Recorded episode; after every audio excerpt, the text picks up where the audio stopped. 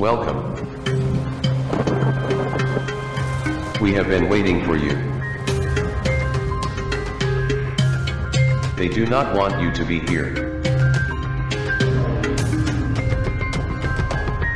But where others failed, you will succeed.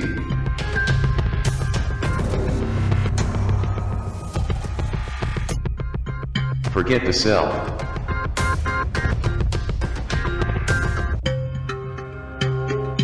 In this space, time is endless. You are now experiencing the fourth dimension.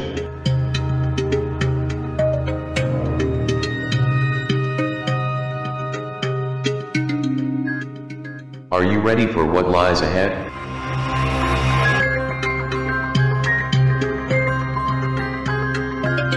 Your mind will transcend reality. Your consciousness will be sharpened like a sword. You will lose all connection to the outside world. And nothing will ever be the same again.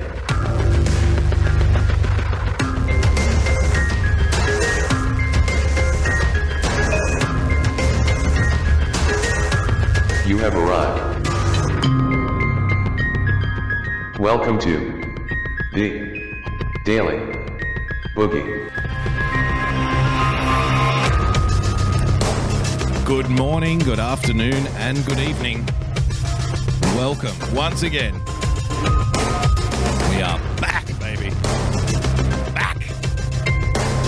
Huh. Thanks for joining us, everybody. Absolute pleasure to see you there. We're going to have some fun tonight. Too much fun. Too much fun, in fact. That's all right. Too much is better than not enough. All right, let's do it.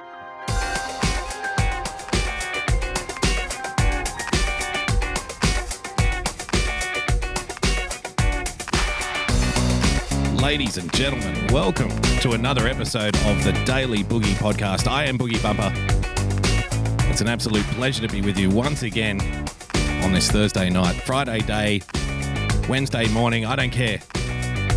Wherever you are, whatever time it is, whoever you are, doesn't make any difference as long as we're here together. It's going to be a great time. So many wonderful names in the chat. Thank you for joining. Thank you for sharing. Seems to be a lot of people very excited about some. What the what the hell is a FISA court? This is something that I've never heard of before. You, you mean to say that there was some kind of unethical behavior going on at the top of the FBI? no. No. Oh, wash your mouth out with soap, you horrible young man. Such a thing could never occur. Oh, I bestow upon thee, most awful person. Thank you for the super heart. Do you see the sexy little things we've got going on the screen now? Yeah, it's very high tech here. Little love hearts going up on the screen. is this an Aussie chow? Yes, it is. It's an Aussie chow. So grab your bowl, put your dribble bib on, and feed your face, my friend. Shock horror. Shock horror. So I was just I was just perusing different different news items. That's very loud, isn't it? Maybe we should make that a little bit quieter. I'll get to that. I'll get to that. Um, I was just perusing various news items in the 10 minutes that I had spare before I went live. Thank you. Thank you for the ring. It probably doesn't sound the same on your end, but on my end, it's like ringing in my ears with the headphones. So thank you for deafening me. I appreciate it. Thank you, thank you very much. Let's go make that a little bit quieter. Okay.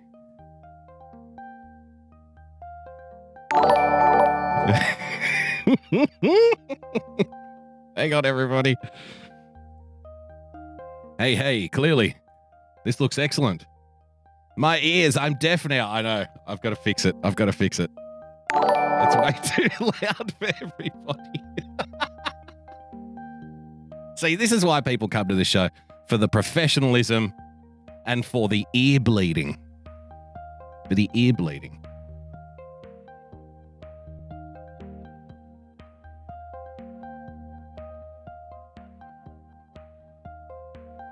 Okay. Should be nice and set now. There you go. Alrighty. So, thank you for the super hearts, though. I appreciate it. As I was saying before I went uh, live tonight, I was doing a little bit of a peruse of the news. And something my comrade has been talking about, James R. Real at real person PLTCS on a podcast that he put out the other day, not that long ago, maybe two, three days ago. James, if you're in the chat, let him know a great podcast. He has he has a tremendous producer. The podcast would be awful if he didn't have somebody cleaning up the audio, whacking a little intro and an outro on the end of it, compressing it down. It's very technical stuff. Just because any 10 year old could do it doesn't mean that it's not difficult to do. 10 year olds are incredibly smart these days, as you well know. So, his tremendously produced podcast has been talking about this for a couple of days. Uh, the concept of a full court press, Devin Nunes says Strzok Page insurance policy referred to obtaining FISA warrant for Trump campaign's emails. That was seven days ago. Three hours ago, as of three hours ago on Real Clear Politics, ladies and gentlemen, Devin Nunes again, there was a conspiracy to mislead the FISA court. Do you see how things are building? Little markers being put out. Escalation. Ex FBI lawyer Carter Page FISA application approved in unusual way by McCabe, Yates, and Baker. So Sally Yates, she's in the barrel too. Democrat claims four Trump campaign officials targeted by FISA investigations. That's a Washington Examiner. Matt Gaetz, compelling evidence FBI hid information from FISA court will be released soon. That was two days ago. Of course, you had John Solomon reporting, what was it, two days ago, that uh, within the next what was it what do you call it? Bucket five? Bucket five. That should be a deal at kfc in the next week. Bucket five. Five legs. Five legs. Um he was reporting that's going to be released in the next week or so. So they're all gearing up. They're all winding up. And i understand if a lot of people want to go and watch sean hannity now that's fine. You can watch sean. You can come and you can watch this later. That's right. We'll, we'll be we're here all week we're going to be here all week. You're not going to miss a damn thing because once I get through with this FISA court Russia nonsense, which is going to take up about the first five minutes of the show, then it's all downhill from here. It really, it truly is. Um, we're going to talk about Europe. I've got plenty of that. I've got other stuff, creepy porn lawyer stuff. If you want to get involved in that, who doesn't? Who doesn't? Right? Um, we've got new underwear being released that will hide a young man's erection when he goes to the beach. You'll be pleased to know. So the world of fashion is moving with the times. Futuristic underwear. So that's that's pretty much what we deal with here on this show. so, but it will be interesting to see. I know, um, and you know, I've said it myself, and I, I stick to it.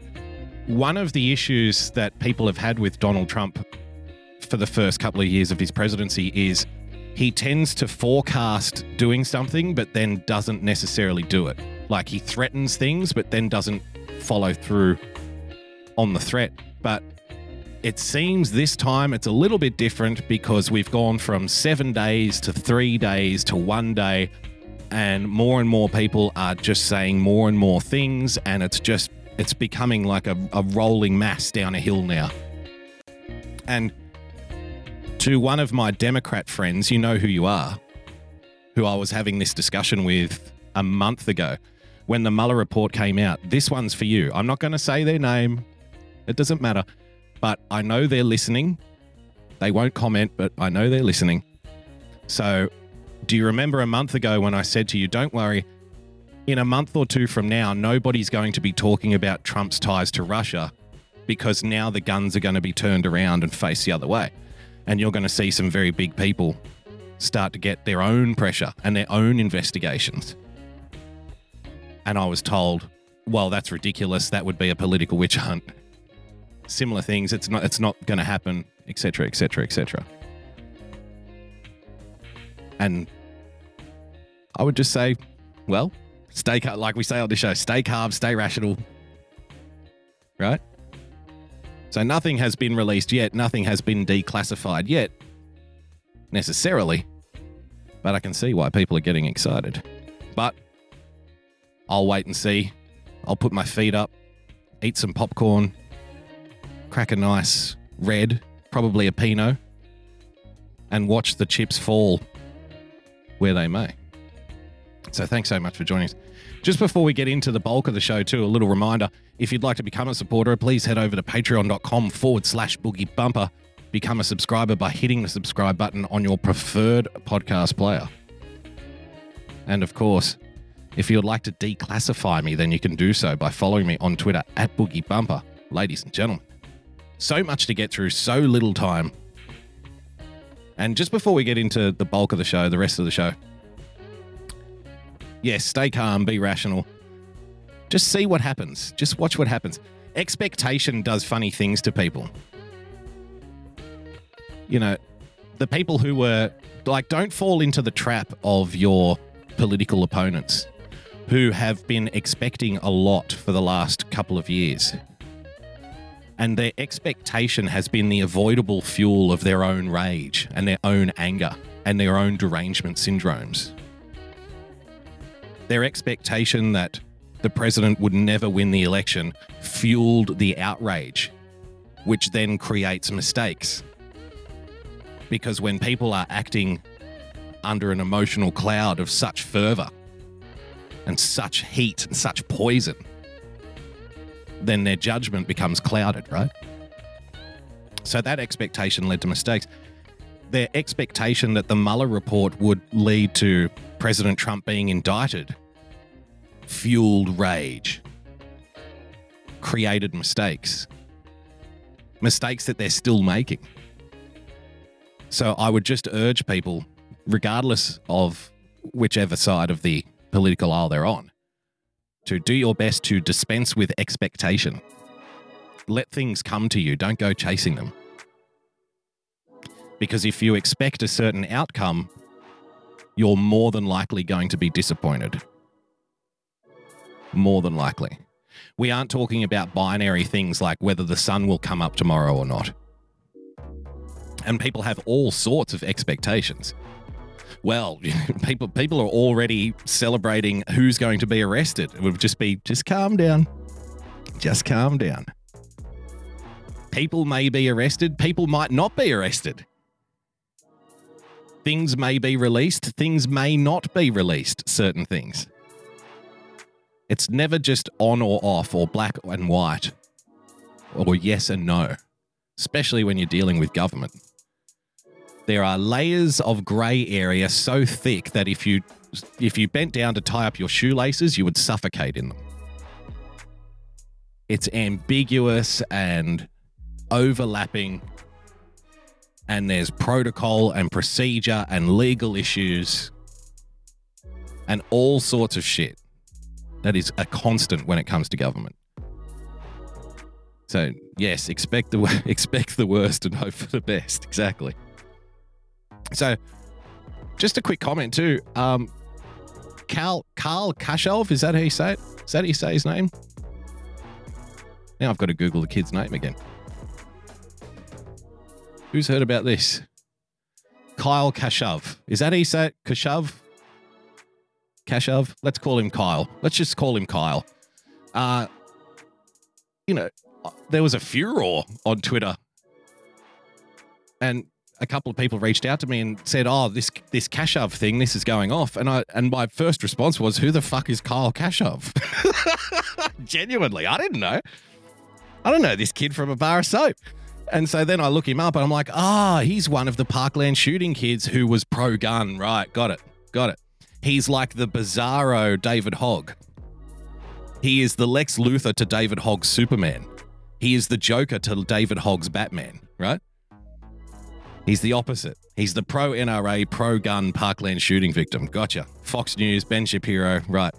And then um, I see all of these text messages. So apparently, he's making a bit of a name for himself. He's going around doing some public speaking, writing some things, getting noticed on Twitter and stuff. Great. Congratulations, kid. Couldn't be happier. Couldn't care less either, by the same token, but couldn't be happier. And somebody released like these text messages and stuff, and he's saying bad words, and, and people are getting outraged. But I looked at what he wrote, and I'm like, meh, meh. I mean, really? What, what do you? What the fuck do you think kids talk about when they're speaking in private? It really, it re- it's really not that bad. You can see things a lot worse just by tuning into primetime cable television. And I saw a lot of fainting going, oh my God, how can he say such horrible things? It's awful. Oh, you know, the typical fainting damsel in distress routine. I'm not buying it. I'm not buying it for a fucking second. And the other thing, too, think about what's happening here. We're now living in a time when people's private um, conversations with other people are now fair game and political collateral, political fodder. Do you do you speak the same way to um, do you do, do you expect that your favorite politicians, for example, when they make inspiring speeches that have you leaping to your feet and, and applauding, going, oh my God, what a sensational speech, do you think that they talk like that all the time? Do you think that your favored media personalities talk like that all the time, the way they do when they are speaking in public? The separation of what people do, like if public facing people, if public if people in public spaces are now going to be scrutinized to the point of their own private conversations, then we're entering very dangerous territory. Because that means anybody who's ever said anything in jest, the, the problem is when you post, um, you know, screenshot, and I've never been a fan of, you know, taking screenshots and, oh, look what this person said, especially on apps like Twitter and YouTube because one comment can easily be taken out of context. So if you're in a room and you're there with your friends and there's spicy chat and you're making jokes and saying rude things, so fucking what? So somebody who is, you know, making speeches in the public, and I, I say the same thing when it happens on the left as well. When people come up to me and say, look what this person, look what this lefty said in private to their friends, isn't this awful? I say, don't show me that. I couldn't care less. Let people say what they've got to say in private. It's none of, it's none of my fucking business. I don't care. I couldn't care less. And if he was saying naughty things in private rooms, then so fucking what? Oh, we got him now. I don't care. I don't care. But I mean, if you've got this expectation that people who are public facing need to be the exact same when they think that they're having private conversations. I mean, think of your own private conversations that you would have with friends. Would you say things to your friends that you wouldn't say publicly? 99.9% of people would. Of course, less than 99.9% of people would admit that they do. But of course they fucking do. There are things that you would say to your wife or your husband or your brothers or your best friends that you would never say out in public. And you know what? That's normal. That's fine. You're allowed to. You're allowed to have private conversations and say risky things in private. Now, if you think that you're not allowed to have private conversations and say risky things in private when you have a public profile, lest you be marched out into the town square and be booed and shamed as though you were a leper in the Middle Ages. Boo, he said things in private that we don't like. How dare he? He should be shunned. Well, if you think that's the way to go, then comrade, good news. There is another Soviet revolution waiting for you. It is time to join the ranks of the resistors, don the black masks and the black pajamas, and start ratting out your friends today. Start dobbing in your parents today. Do you know somebody that's been speaking to you in private who said risky things and you can destroy them publicly for the things that they said privately? Well, congratulations. The the revolution needs you. Get the fuck out of here.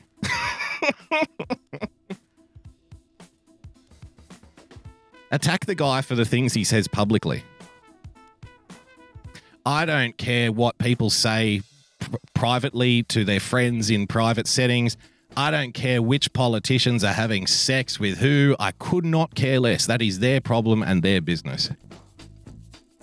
And you'll never see anything like that on this show, ever.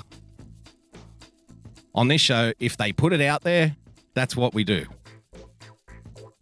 I don't I don't need to delve into people's personal private conversations to find risky words. Ooh, ooh, ooh. How risky, how awful, how bad, how terribly, how terribly misbehaving young lad. Oh, it's it's terrible. Oh. Fuck off. Who the fuck are you? Jesus? Get the hell out of here. So I don't need to do that. I'll just bring up a I'll just bring up a news clip of the person talking, you know, to the public in front of a microphone and a camera, and I'll say, "Here, look at look how stupid this is." Don't worry about what the person said privately. Look at how stupid they say. Look at the stupid things they say publicly. Isn't that enough? What did he call someone an N word in a chat room? I don't care about that. Look what he wants to do to your country on TV. That's the issue. Jesus. And again, right or left, I couldn't care less. Could not give a jot. And it's scary too for the kids. Yeah. Is that what we want? Is that is that the kind of future that we want? Children being afraid to be themselves in private settings for the fact that maybe 10 years from now, somebody may hang on, some psychopath may take a screenshot of a comment that they make and hang on to it and then post it on the internet like, oh, like what the hell is wrong with you? I don't get it. I don't get it. But it is what it is. And, you know, he's got to deal with it now. So but I think the whole thing is, I think it's over, it's overplayed and it's overhyped, and I frankly I, I find it incredibly boring. And like I said, to be honest, I didn't even know who the kid was at the start of it. 24 hours later, I wish I didn't. So he'll carry on. He'll do what he has to do. But the whole thing of like trying to shame people for saying rude words in private DM rooms and stuff, please. Please focus on what the if focus on what public facing people say publicly. And if that's not enough to bring them down then i don't care. I do not care. So we'll stick with the us of a ladies and gentlemen. Thanks so much for joining us and thanks for sharing the show out. It's an absolute pleasure to see you there. I've got this for you straight off the bat. Rock and roll ready to go Trump talks crazy Nancy Pelosi and treason at wild press conference. It was wild. He's a wild man. wild press conference. Nancy Pelosi said to him, Well, when the extremely stable genius starts acting more presidential, I'll be happy to work with him on infrastructure, trade, and other issues. It's like, oh, he has to come to you, Nancy. You have to approve of him. Ah, I see. I don't think you understand how this works, Nancy. You see, he's the president, you're not. So he doesn't he doesn't have you you have to go to him. He he makes a meeting with you, not the other way around. When I assess that Donald Trump has su- sufficiently cleaned up his act, then maybe I'll talk to him.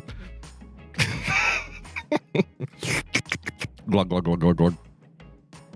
The drop bears will get you down, exactly. Hello, thanks for joining us. Thanks for people coming in. Better late than never. President Donald Trump repeatedly called House Speaker Nancy Pelosi crazy, said former FBI Director James Comey and former acting director of the FBI Andrew McCabe were guilty of treason and declined to commit to raising the nation's debt ceiling during a sprawling interaction with reporters at the White House on Thursday.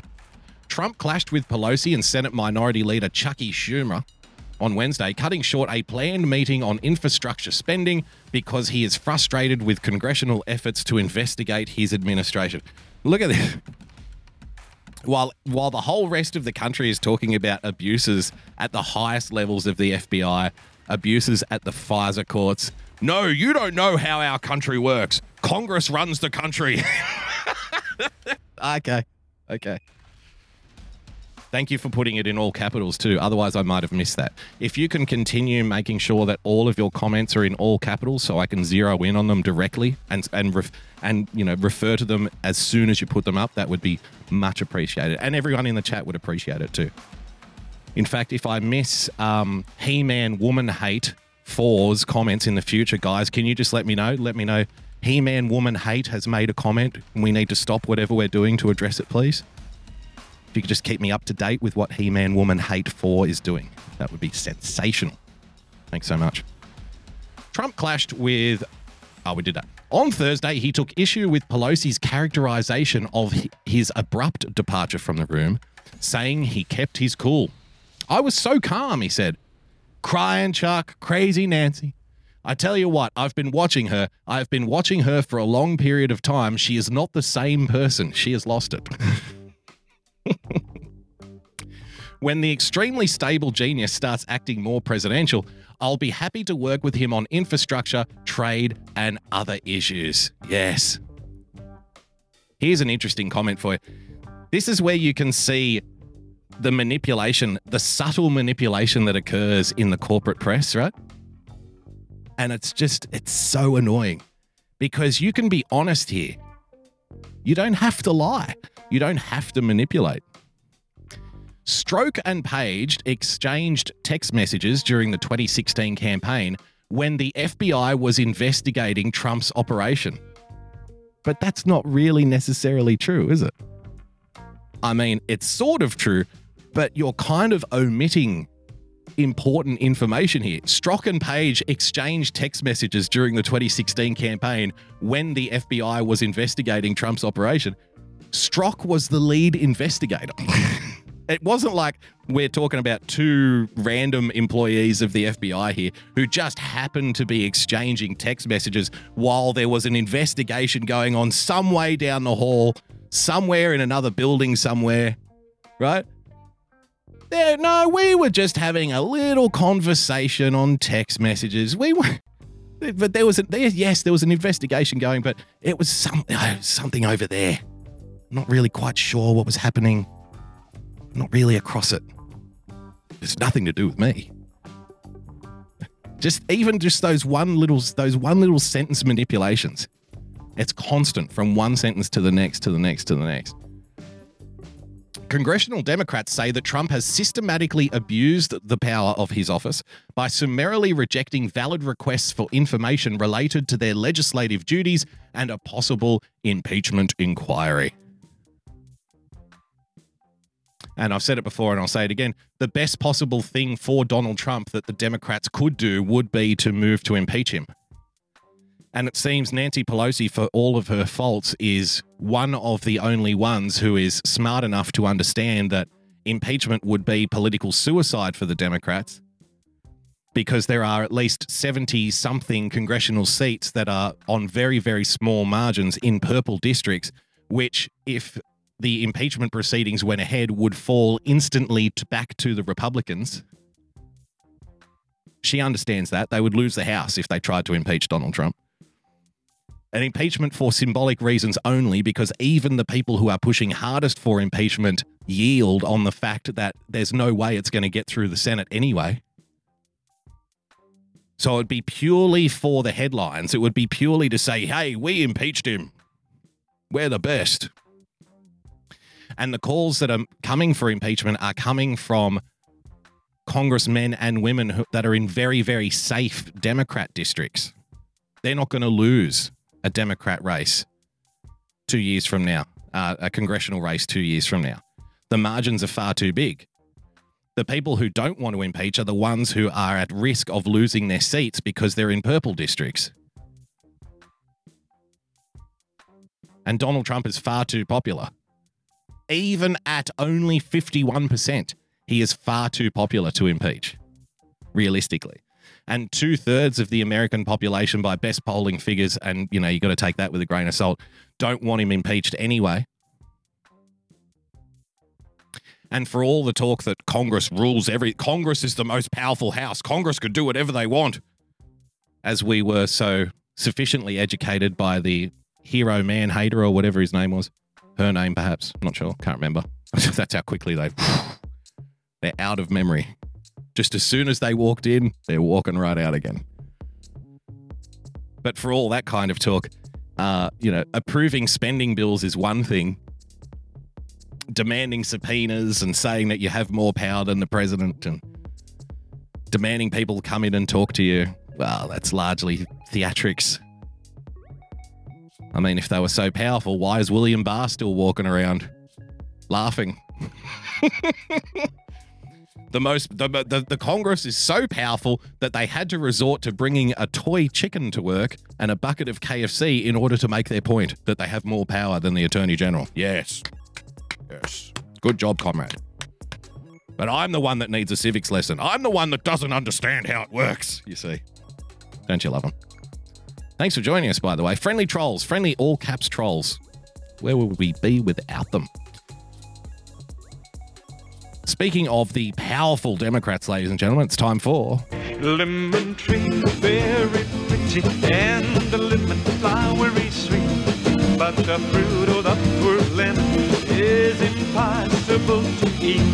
Lemon tree, very pretty, and the lemon flowery sweet. But the fruit of the poor lemon is impossible to eat. Don Lemon was speaking to our boy, Chuck Schumer. I think yesterday. Might have been yesterday. Might have been earlier today. Where are we? Here we go. Let's see what Chuck and Donny Boy have got to say for themselves. President Trump storming out of a planned White House meeting on infrastructure with Nancy Pelosi and Chuck Schumer today. Storming That out. after Speaker Pelosi, a short time earlier, publicly accused the president of engaging in a cover up.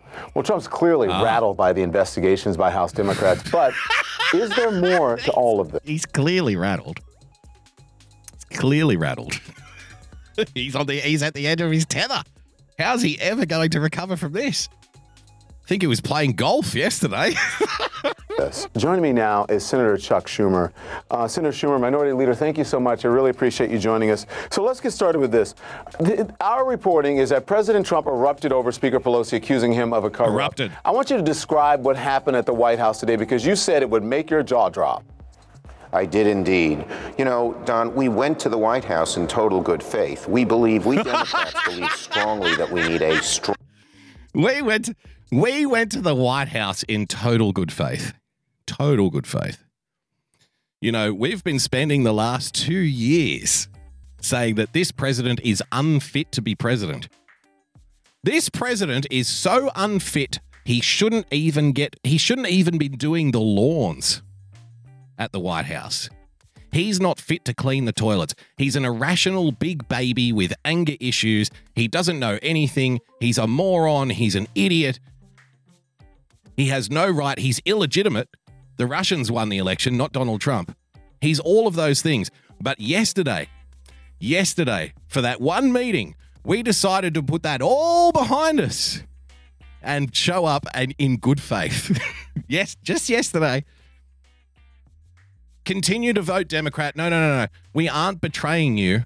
No, no. We still believe that President Donald Trump is unfit to lead, that he shouldn't be in the White House, that he's illegitimate, that he's an idiot, that he's a moron, that he's a racist, that he's a homophobe, that he's a bigot, that he hates Muslims, that he hates migrants. He, he is all of those things. But yesterday, because we're such good people, we decided to put that all to one side for the sake of the nation. in good faith, ladies and gentlemen. strong, Okay, okay. Uh, climate-oriented uh, infrastructure bill. And so I brought a 35-page proposal to the president 35 that talked pages? Mm. about traditional infrastructure, roads, bridges, water, sewer, Yeah. uh, green, clean infrastructure, Yes. building power grids so we could get wind and solar energy to every part of the country, building stations for electric cars, making our schools Yes, and our Mike, I f- I did hospitals more Sorry, energy he does have orange efficient. and rural broadband so Okay. that every rural home and every inner city home, frankly, can be c- connected to broadband. We talked about Okay. So we had a great idea. We came in good faith. We had a great idea. We had a 35 page infrastructure proposal to put to the president in good faith. We just want to get this stuff done for the betterment of the American nation and her peoples. And that included traditional infrastructure, roads, sewers, green infrastructure, power grids, power stations, green energy. We love the green energy. It included a whole raft of things. And we went in good faith. And we said, Here, Mr. President, here's a fantastic idea. Let's do this together. Right and left, red and blue. Trump and me, me and you. Let's do it all, baby. In good faith. Let's do this together. And then this. Out how to pay for it. I would pay for it. Our Democrats, we'd pay for it by undoing some of the tax cuts on the wealthy and powerful that the president passed. I've got no idea why Donald Trump wouldn't be in favor of an infrastructure bill that unwinds the tax cuts that he has that he has championed and made a vital part of his election strategy. I can't understand it. Look, we're coming here in good faith, Don. All you have to do is repeal your tax cuts that you wanted and fought so desperately for. Build a whole bunch of windmills and shit, and then we'll be on board. But no. The big orange man crybaby. Uh, he wouldn't take us in good faith. We went there in good faith. We have a plan. Look at my 35 page proposal. It's a hell of a proposal. It's got traditional infrastructure, it's got electric cars, it's got green energy, it's got roads, it's got sewage, it's got the whole fucking lot, Don. You want to be in on this deal. Well, how are you going to pay for it, Chuck? Easily. We're going to unwind the tax cuts that you passed. right. Good faith. good faith. Just undo what you did and do what we want. We're here in good faith, Mr. President. We only want what's best for the country. Ah, right. So we went in there with the good faith, Good faith. and we thought we'd have a See, just don't lie.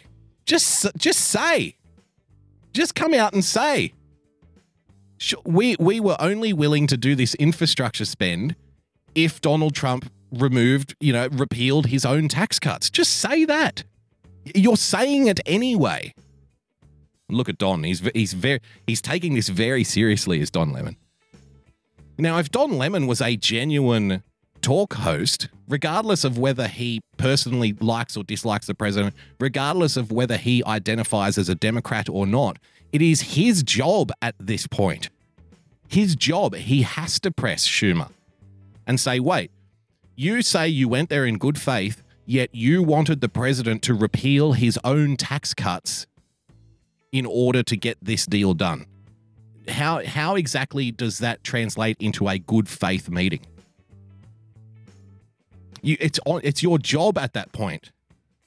I think even Jake Tapper would ask that. Tapper's not the worst over at CNN. Tapper would say something at least. He would say something. Really? You think that's good faith? Trying to unwind the tax cuts that they passed in order to pay for this infrastructure bill? Please. serious discussion because three weeks Serious ago we met with the president. The investigations were going on three weeks ago too, and uh, he said two trillion dollars, and he'll come up for how he would pay for it. We were, co- we're going with anticipation. He did not even sit down. He stomped into the room and began this diatribe, Diatribe. mainly aimed at leader at Speaker Pelosi, saying she said cover up. Now that's been said many times before, saying there are investigations. We we've had these investigations ongoing even three weeks ago when we met. Yeah. And he he spoke very pointedly, very unkindly, and then he oh. stalked out. The He stalked out. Odd. Don't people normally stalk in?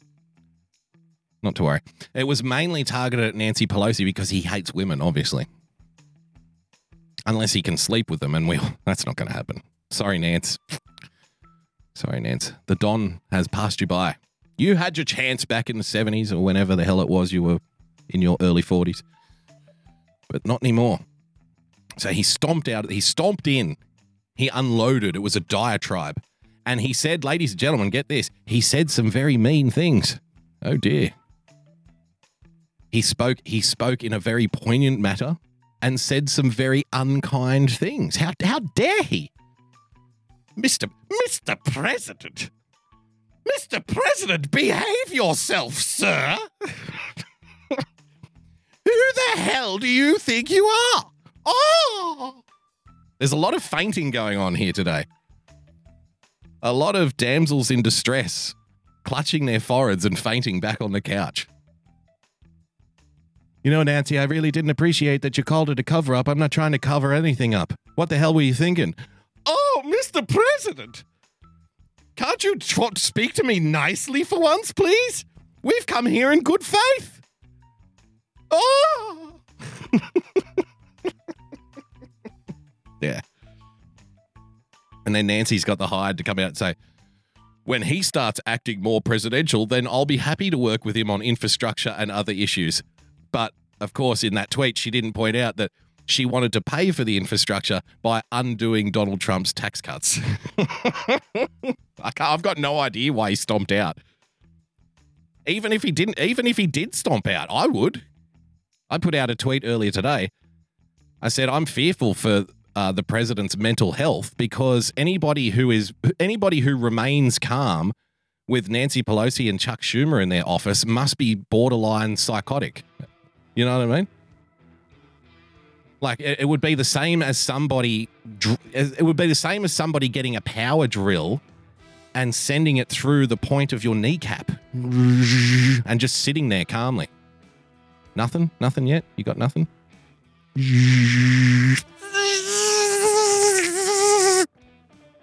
Really, I can't feel a thing. I, I love the pain. I eat the pain.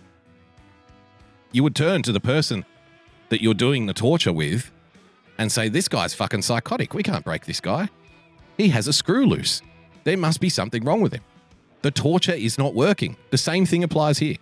The torture of sitting with Nancy Pelosi and Chuck Schumer in an office to in a good faith meeting about infrastructure being used, being paid for by repealing your very own tax cuts, to put up with that, remain calm, and not storm out is clearly inhuman. He must be some kind of psychopath to be able to put up with that level of torture. So I would expect him to storm out of the room, honestly.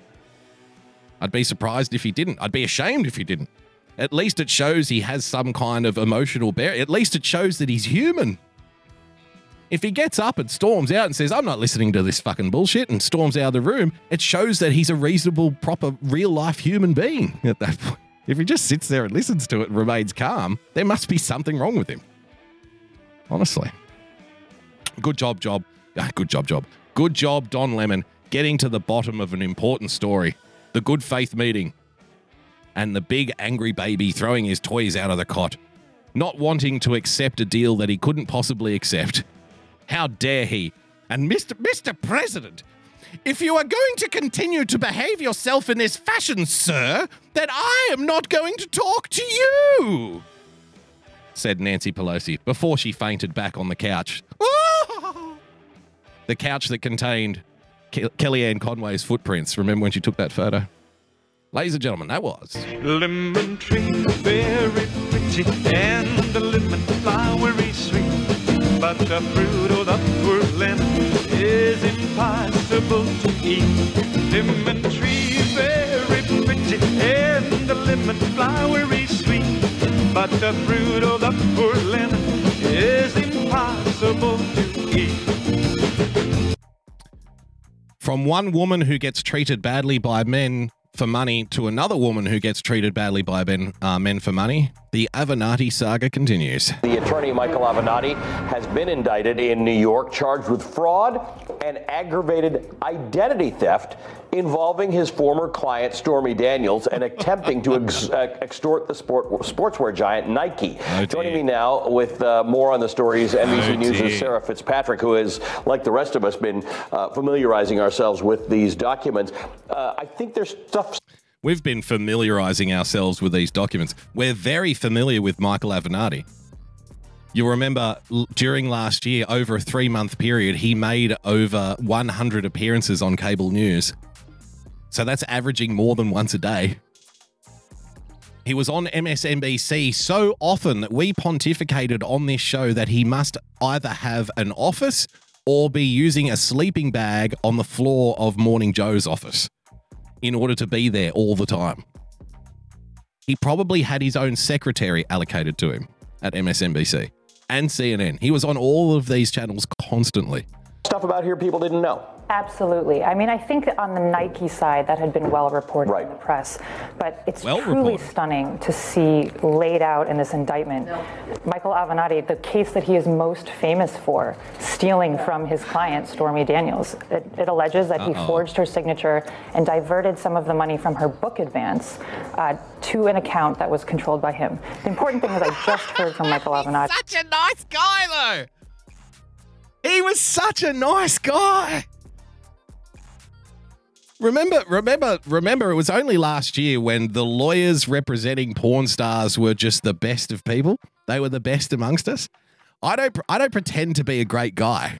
You know, I, I, I'm not out there, you know, handing bowls of soup to blind people or anything. But I, we had to take, we had to take a step back last year and collectively you know, breathe a little bit and go, wait, wait, wait, what are we, we we're celebrating lawyers now? What the fuck is going on? I thought we all agreed that lawyers can be some pretty shifty people from time to time. But because this one was representing a human pincushion who was alleging things against the president, all of a sudden, oh, you can't question you can't question the motives of a lawyer? What's wrong with you? Lawyers are very charitable human beings. Lawyers are great guys and girls. They only do things for the right reasons. They never try to, you know, they never take cases where money's involved. They never act unscrupulously in order to get a victory. They would never do such a thing, especially not Michael Avenatti. He could be president one day. Do you remember that? Yeah, I might run for president. I'm going to take on Donald Trump. I'm going to beat him at his own game. Remember, they were saying he'll beat him at his own game. Who told me in a statement that he was, quote, I was entitled to any monies retained relating to a book per my agreement with the client. It was part of my agreement for representation and compensation. The irony here she says that she was forced to sign a NDA by Donald Trump, right? She was forced to, she was forced under duress to sign this piece of paperwork to keep quiet about an affair with Donald Trump. And we know about this because she was forced under duress to say so by the lawyer who stole money from her. this guy, this fucking guy.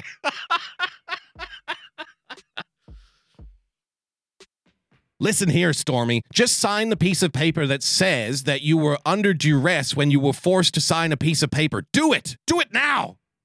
Fucking do what I tell you. and give me your bank account details while we're at it. He's a hell of a guy. He could be president one day. So he's saying this was all above board. This Tom was part of my Chatelet, thanks for joining us. Stormy. But the allegation is that there's a forgery of a Stormy letter signature. to the publisher or whoever it was who would have been paying the advance to Stormy Daniels that redirected that money to Exactly. Michael Avenatti. Exactly. And it goes even further. with Tom. Prosecutors are saying that he used my friend Tom Chatelet in the chat. I just want to make a quick announcement. Uh, Tom is a organizer extraordinaire, and he's involved with a a conference later in the year, June nineteenth, ladies and gentlemen, in Las Vegas. Uh, there's going to be people there. George Papadopoulos. You can you can meet George Papadopoulos. You can meet George Papadopoulos at this priority conference, the American Priority Conference. June 19th in Las Vegas. You can text Trump Meetup to get information. And who wouldn't want to meet George Papadopoulos? Because if I went to such an event, I'm not going to make it to Las Vegas, unfortunately. If I didn't lose all of my life savings in the Bellagio before the conference took place, which is a, which is a big possibility, or any number of those places on the strip, they're magnificent. You'd have to drag me kicking and screaming away from the 510 tables but if if I managed to get out of the poker room and get to the conference, and if I managed to meet George Papadopoulos, my very first question to George would have nothing to do. Like, if you get your book signed, here's a little hot tip. If you want to be remembered, don't ask George the questions that he's already answered. Don't ask him the questions that he's answered 50 million times. I would ask him, here's the question. I would say, who the hell did you have to collude with to get such a beautiful wife? Because I'm looking at the two of you and it doesn't make sense. It doesn't make sense. Were you tapping her phone calls, finding out what she really likes? Was that what, was that what you were doing the whole time, George? Come on, come on. It's okay. You can't go to prison again. Tell us the truth, George. Tell us the truth, George. How did you honeypot this thing? Come on, man. Were you reading a mail? Did you get an Australian diplomat to spy on her? Come on. I don't I'm not seeing anything in this book. He'd probably laugh his ass off at you and then sign your book. So ask something like that if you want to meet George Papadopoulos. June 19th, American Priority Conference. Just follow Tom Chatelet for more information on that at Tom Chatelet, and he'll steer you in the right direction. Just wanted to give a little shout out to my bro, my bromo sapien, my bromosexual, Tom Chatelet. Use those funds to pay for his what they call a kind of extravagant lifestyle, including rent, dry cleaning, his Ferrari. It's really stunning. Stunning. So he has said no monies relating to Ms. Daniels were ever misappropriated or mishandled. She received millions of dollars worth of legal services, and we spent And then she had to pay millions of dollars back. huge sums in expenses. Which she didn't have. directly paid only $100 for all that she received. I look forward to a jury hearing the evidence. So, on the face of it, Michael Avenatti is refuting this stuff, but the allegations are very specific. Exactly. I mean, it's it's exact wiring of amounts of money and what he had been spending it on. Um, you know, I think it's See the the irony here, it's just too much. This is a this is an irony overload. I feel I'm drowning in a sea of irony. Bank transfers with his signature on. The very same thing that he was saying that Donald Trump should be impeached for. Ah! That's too much. I can't handle it. I can't handle all of this fucking irony. It's getting to me. He accused Donald Trump of forcing Stormy Daniels to sign an NDA under duress, whilst he was forcing Stormy Daniels to sign documents under duress. I mean, what the hell is going on? He accused Donald Trump of extorting money whilst he was extorting money. Like, here's the thing if you're going to be a crook, you've at least got to be smart about it. You've at least got to be smart about it. Thank you for the super hearts. Like, if you rob a bank, don't step outside the bank and rip your mask off and start handing people $50 notes on the street. Here, why don't you get yourself something nice? I've just come into a little bit of cash and I want to spread it around. Don't do that. You make the hit, you get in the getaway car, and you get back to the fucking safe house, man. You keep your head down for about six months. You don't spend a dime. And then maybe after six months or a year, even, you start to take a little bit of money out of that account, right? But not this guy. He robs the bank. He robs the bank and, whilst dressed in the bank robbing gear, walks directly across the road to the Ferrari dealership and says, Hook me up with a Testarossa. There, I'll, I'll pay in cash. Look, I've got the cash right here in a fucking suitcase. So don't worry about counting it. We didn't have time. Here, just just throw it in the boot. It'll be fine. Throw it in the trunk. Bye, everyone. Honest lawyer here. Honest guy. It's unbelievable. Unbelievable.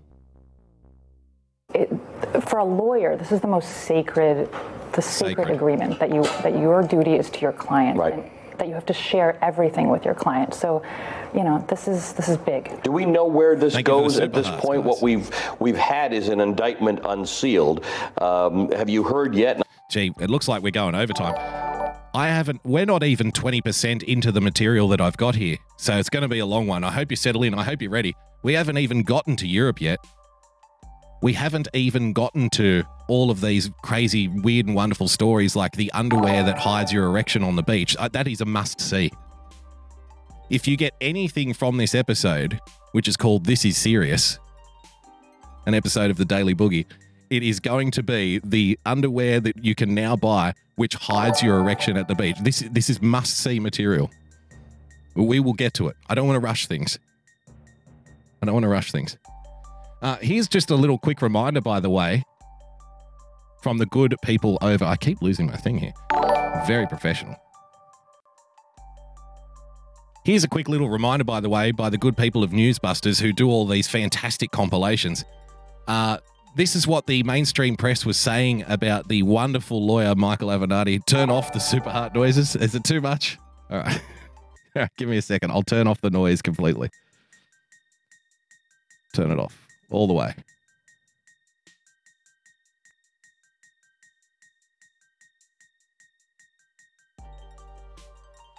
Okay.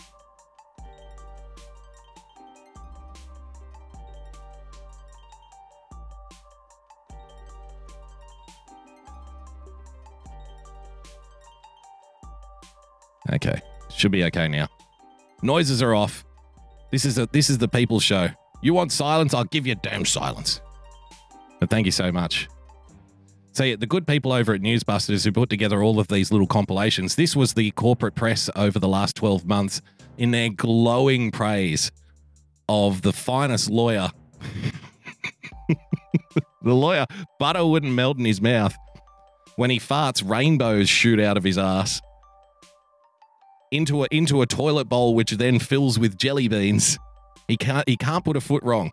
And you know what? I owe Michael Avenatti an apology. For the last couple of weeks, I've been saying, enough already, Michael. I've seen you everywhere. What do you have left to say? I was wrong, brother. You have a lot to say. The Democrats could learn something for you. You are messing with Trump a lot more than they are. with Avenatti, who, who has done uh, you know fascinating legal job and political job here at the same time since he's taken on the Stormy Daniels case and has had some success and failure in the courtroom, but had a tremendous amount of success in the public sphere. L- lately, to me, you're like the Holy Spirit. You are. but he has a great The bigger Holy calling Spirit. here. That being a lawyer is minimal compared to. He is Jesus. Hallelujah, my sweet lawyer. Hallelujah. I really want to work for you. Won't you work for me too? Won't you take my money and remove that president fool? Avenatti, my sweet lawyer. Wonderful, isn't it? It's just like Jesus. What he's doing. The priesthood, what, whatever. He's out there saving the Look, country. Rudy Giuliani did something today that Donald Trump has not dared to do. Rudy Giuliani insult, insulted Michael Avenatti. Michael Avenatti's a beast. Ah, well, now everyone's doing it. Now everyone's insulting him. That's true. And he- He's a beast. He's a beast, and he keeps popping Donald Trump and all of his folks in the mouth repeatedly. Yeah. He's a beast. He's And a so- beast. He's a beast. He's a beast with a brand new pair of Nikes. Yeah. Well done. Uh, do you remember this? Results of months long investigation into racist photo on Northam yearbook page. Ladies and gentlemen, if you are a long time listener of this podcast, like I know very few of you are, I thought I turned you off. I thought I turned you off.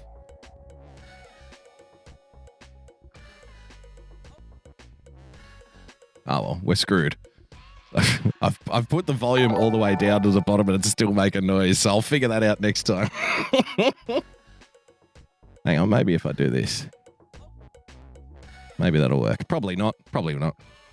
Probably won't. He's a beast. Beast mode. Beast mode.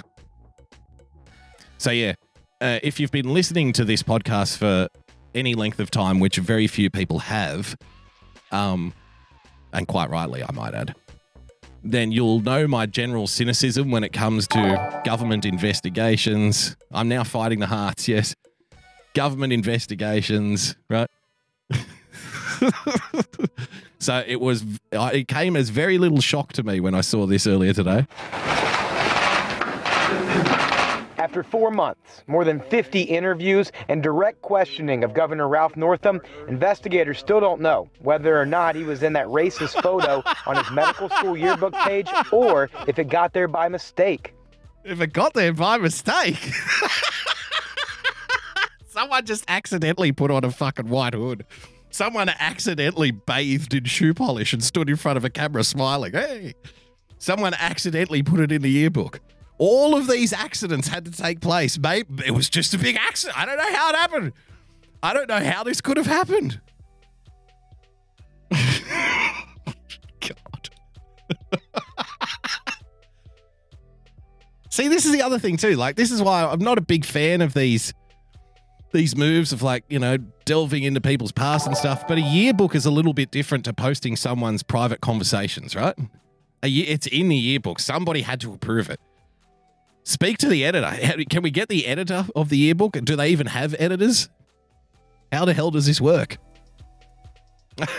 the trolls are giving me super arts. Great. My plan is complete. I love trolls. I love trolls paying me. I love trolls paying me. It's fantastic stuff. So, four months we investigated this this yearbook. Taxpayer, your your taxpayer dollars at work, ladies and gentlemen.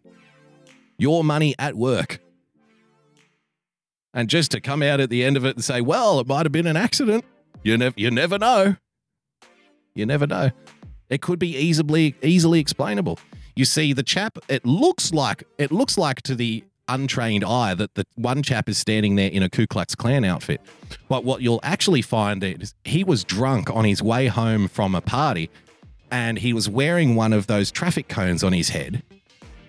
And this is back before the time. This is before people had fences, and he just happened to walk through some poor maid's washing line, and he got caught in a bedsheet. That's how that happened. Uh, the chap who looks like he's standing there in blackface, again to the untrained eye, was actually a chimney sweep. That's actually Dick Van Dyke in that photo.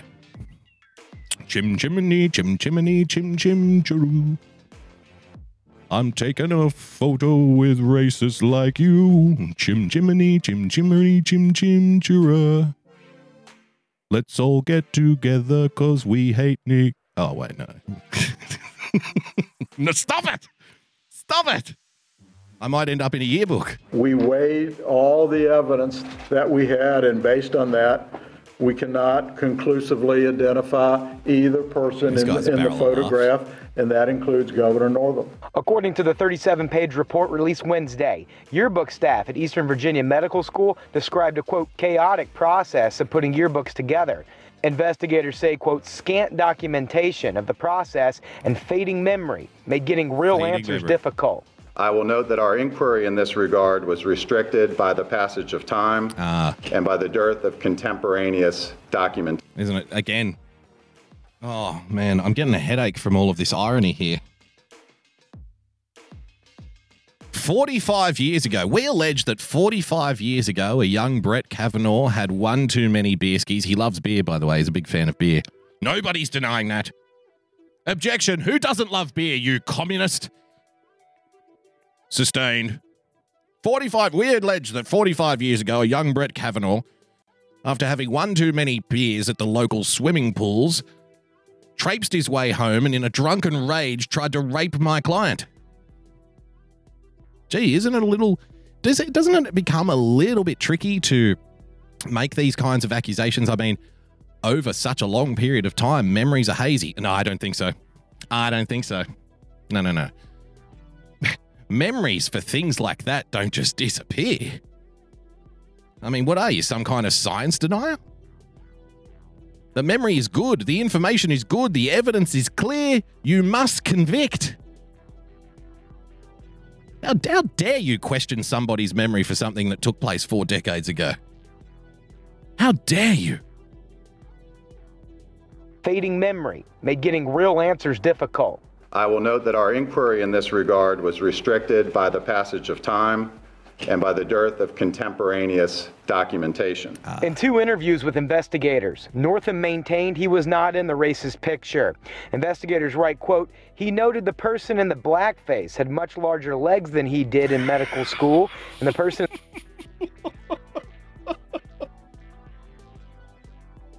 Well, you see, that can't be me. I can't be that gentleman in the black face because, as you'll notice, that man in the photograph there, his legs are much larger than mine. You see, when I stand over the baby, I am much closer to the scalpel than this gentleman would be. So that clearly, that could not be me. And the person in the KK robes is much shorter than he is. And I had no short friends in my time back in school. And the KKK robes is much shorter than he is. Irrefu- irrefutable evidence, ladies and gentlemen. Irrefutable ev- ev- evidence. This was uh, shared with me the other day.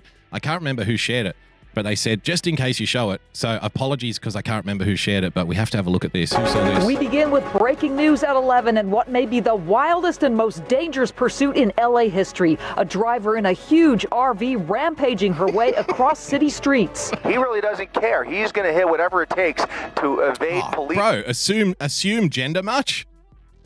He? Did you hear the report? They were saying she, she, she. I would say it's plainly obvious. I was plainly obvious. Men aren't that bad at driving RVs, right? Come on, lads, are you with me? Am I right? He's here, and once again, make- You wouldn't see a man try to make that turn in an RV with that turning circle, please. This is clearly a woman behind the wheel. And just like that, all the women left the chat. Just like that. Good. Now we can talk about penises and carburetors and all that kind of shit. Making another U-turn, right, uh, slicing right through that tree there, and the windshield just came off. Yeah, the whole side is missing. Look at that. Even with a gaping hole and wobbling wheels, this RV pursuit isn't over yet. With no windshield, very obstructed views, now squeezing through traffic. And what happened next, no one expected. It's a female. It's a female driver. I think it's a female driver. Very. I hope they booked her for having the dog up on her lap, of all things. So you're going to get 10 years in prison for, uh, you know, dangerous driving, evading arrest, whatever, whatever, whatever other serious charges that they can throw on this. But then just give her a fine for having the dog on her lap as well, plus a $400 fine. That dog should have been restrained in the back of the RV. You animal. Very animated. There might be two dogs. There are two dogs in her lap, barely able to make that left turn, really, really wide. And the dog, the dog's like, get me out of here. She's a fucking lunatic. Get me out of here. Dog is scared. Oh no! Oh. Goodness gracious! He's all the right. dog is running away. The dog is okay. The dog is running away. There's still another dog on her lap. The RV driver takes off again. But desperate times call for desperate measures, and you've got to believe they are considering everything at this point. Another oh, no! right into that black sedan. Okay, took a spin, and now she's hitting the curb once again. Uh, we're south of Ventura Boulevard now, making our way up into the hills. Oh! Oh my goodness! Ahead! Uh, oh my God! Right into the tree, slammed right into a silver sedan there that was pulling into a driveway, and the pursuit has now come to a crash ending at There's your headline, ladies and gentlemen. Female driver attempts to park RV. Horrible, horrifying. Sorry, I'm just going to milk that. Uh, here was an update. A dog. Oh, come. This is just getting worse and worse and worse. At one point, a dog appeared out of the front window. It then jumped out, but the video is too disturbing to show. Oh my Yeah. There you go. Hope the tree was unhurt. Good comment in the chat. Dog days of pre summer. Ladies and gentlemen, young people are increasingly pessimistic about their lives, survey finds. That's news to me. I can't understand what the young people would have a problem with in this modern age of politics and philosophy going straight down the toilet. Uneasiness and pessimism abound among the majority of the world's population. Deloitte has released its global millennial survey of 13,416 millennials born between 1983 and 1994, spread across 42 countries, and 3,000 plus change Gen Z respondents born between 1995 and 2002 from 10 countries. The firm has conducted the survey for the past eight years. Some interesting things here. Gen Zs are less likely to be dissatisfied with their work situation than millennials. Do you remember seeing those studies come out a couple of years ago where they were saying the Gen Zs are a little bit more conservative than the millennials are? Do you remember that? If you don't remember, you can Google it up. But they were saying Gen Z is more conservative than their millennial comrades. Look at this. Millennials are more dis- uh, dissatisfied with their pay. Millennials think they don't have enough opportunities to advance more so than the Gen Z. The millennials say they have a lack of learning opportunities. That's pretty uh, close. Millennials, I don't feel appreciated. 23% of millennials don't feel appreciated, while 15% of Gen Z don't feel appreciated. So the millennials are definitely more whingy. They're crying more. The difference between Gen Zs and millennials is, according to the survey, much more visible when making a comparison across countries. In China and India, Gen Zs were more optimistic about the future. Meanwhile, youth in major economic powers were pessimistic about the world and whether their place in it will improve. Gen Z to outnumber millennials within a year. There you go. Interesting. So let's let's layer that in to our discussion about Europe. The European elections have started in the UK. I see UK Neil in the chat. He went out and voted today for the Brexit Party and Nigel Farage. Farage and the Brexit tears. Double Vision says you actually have to do something to be appreciated. Baby boomers don't count anymore. They just need a good slap. See, this is good advice coming here. good comment because labeling them Gen Z isn't apocalyptic at all. European elections. Can anything alt the rise of the far right? Surely more censorship. More censorship, more mass migration, more socialization of the economy, more integration of Europe into local constabularies and local governments. This is the only thing that can halt the far right. You see, the problem with the far right, the problem with socialism, yeah, here is it's not a problem with socialism, it's a problem we haven't done enough socialism to it yet. That's the problem with the EU. The way we're going to fix the EU is take all of the things that we've been doing up until this point, which has apparently given birth to the far right movement in Europe, and just do it more. That's surely going to fix the problem. What are all these far right people complaining about anyway? Let's just do let's just do it twice as much. Then they'll love us. What could go wrong? Voters go to the polls across the EU from Thursday for elections to European Parliament that reflect a continent largely politically in step, debating the same issues in sync. It's not so much the long hoped for coming together of a common sense of Europeanness, whatever the hell that means, but a reflection in many of the member states of a clash of profoundly different ideas about where Europe should be going. Here's a news flash for you Europe has never been a common sense of Europeanness. Europe has always been a kitten's whisker away from bloodbath and war at all times with itself. You want to know why? you want to know why there isn't a sense of, even though these publications and politicians like to preach about, we're all one Europe, we're all Europeans, we're all together in this, we all have the share, same shared values. It is complete and utter total garbage in Europe, you can spend 10 hours on a train or a plane or even driving your car and go through a dozen different countries with different cultures, different peoples, different ethnicities, even though they all look white. And even though modern education likes to tell us that all white people are the same, when they're really not, there are a whole bunch of different white people. I mean, Anglos, Anglo Saxons, Celtics, Slavs, right? Germanic, the whole fucking lot. You're insane. There's a whole bunch of different people in Europe, and they all have always had their own ideas of what Europe is and where what their place in it is. So this this myth that they like to perpetuate that oh it's all just a one it's one european it's a common sense of europeanness it is utter garbage i've never heard such garbage in my entire life and you ask anybody from a European country who isn't a brain dead drone swallowing this tripe, and they will tell you that Europe is a very, very different place. Very different place from one place to the next.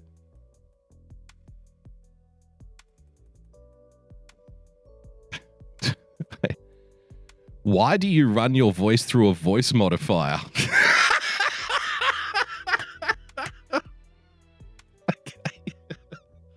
Wonderful.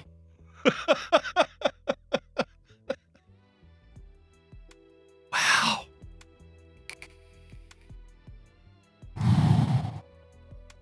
I think you'll find it's called a good quality microphone. See this? See this? See this tapping here? Now, I know not everybody is aware of a thing called a microphone. Some people like to scream obscenities at phones placed across the room, and that's fine. That's fine. But you see here in a sound studio with a mixer and a good quality microphone and sound diffusing foam up on the walls, that's your voice modification software. Very high tech stuff. Very high tech stuff. Only being used in sound studios all over the world for the last 80 years. But I'm glad to see you're on it. You're a very clever cookie. Not much gets past you, does it? Well done, my friend. Well done. The polling in 28 states with 350 million citizens of voting age will fill 751 seats in the parliament, dropping to 705 if the UK leaves the EU. Voting takes place in the UK and Netherlands on Thursday, that would be today, and in Ireland and the Czech Republic the following day, with the rest to follow over the weekend. What can stop? Can anything halt the far right, ladies and gentlemen? Well, seeing as the millennials and the Gen Zs are very, very upset with the way the world is going, I thought I'd go straight to the source and see what the young people think about it. Um, countries almost fallen apart over the last couple of years, all because of that vote that I didn't have a say in. The European Parliament elections are about to happen, and there's lots of 18 year olds like me who are voting for the very first time after not having a say in the EU referendum. So tonight, I'm going to a party to meet up with a few people and hear their views. So, how's everyone feeling about voting for the first time? I'm going to go vote because even if it doesn't have a direct impact on our country, it does tell politicians what we're thinking about, particularly young people who haven't had the chance to vote before. You're almost voting on what you want out of Brexit rather than what you want out of the European Parliament. It is actually Clay. It is a Rode microphone. Australia first, baby. So, why do you think that this election matters? I think it absolutely matters because, well, first of all, they'll be there for at least a few months, and whatever they come with on the agenda, that will be staying within the EU Parliament. I just think it's the government's pretty lousy job of dealing with Brexit, and hence why we're now in a European election when we should have been out on in March. I think it's really exciting that I get to have my voice heard in this country. Ah. Ah, the youth. To be young again. Remember that first time when you went to go vote? How exciting it was? it's exciting. We're going to have our voices heard. Little does he know the road that has been set forth before him. That 50 years from now, he'll be voting in a particular way because they're not listening to us. they haven't been listening to us for the last 30 or 40 years. That's what becomes of the people who start out on their voting career saying, "It's I'm just so excited to have my voices my voice heard." We're going to have our voices heard. We're going to stand up and be counted. 50 years from now, he'll be voting because they haven't listened to us for the last 50 years. They've never listened to our voices, and we need to stand up and be counted.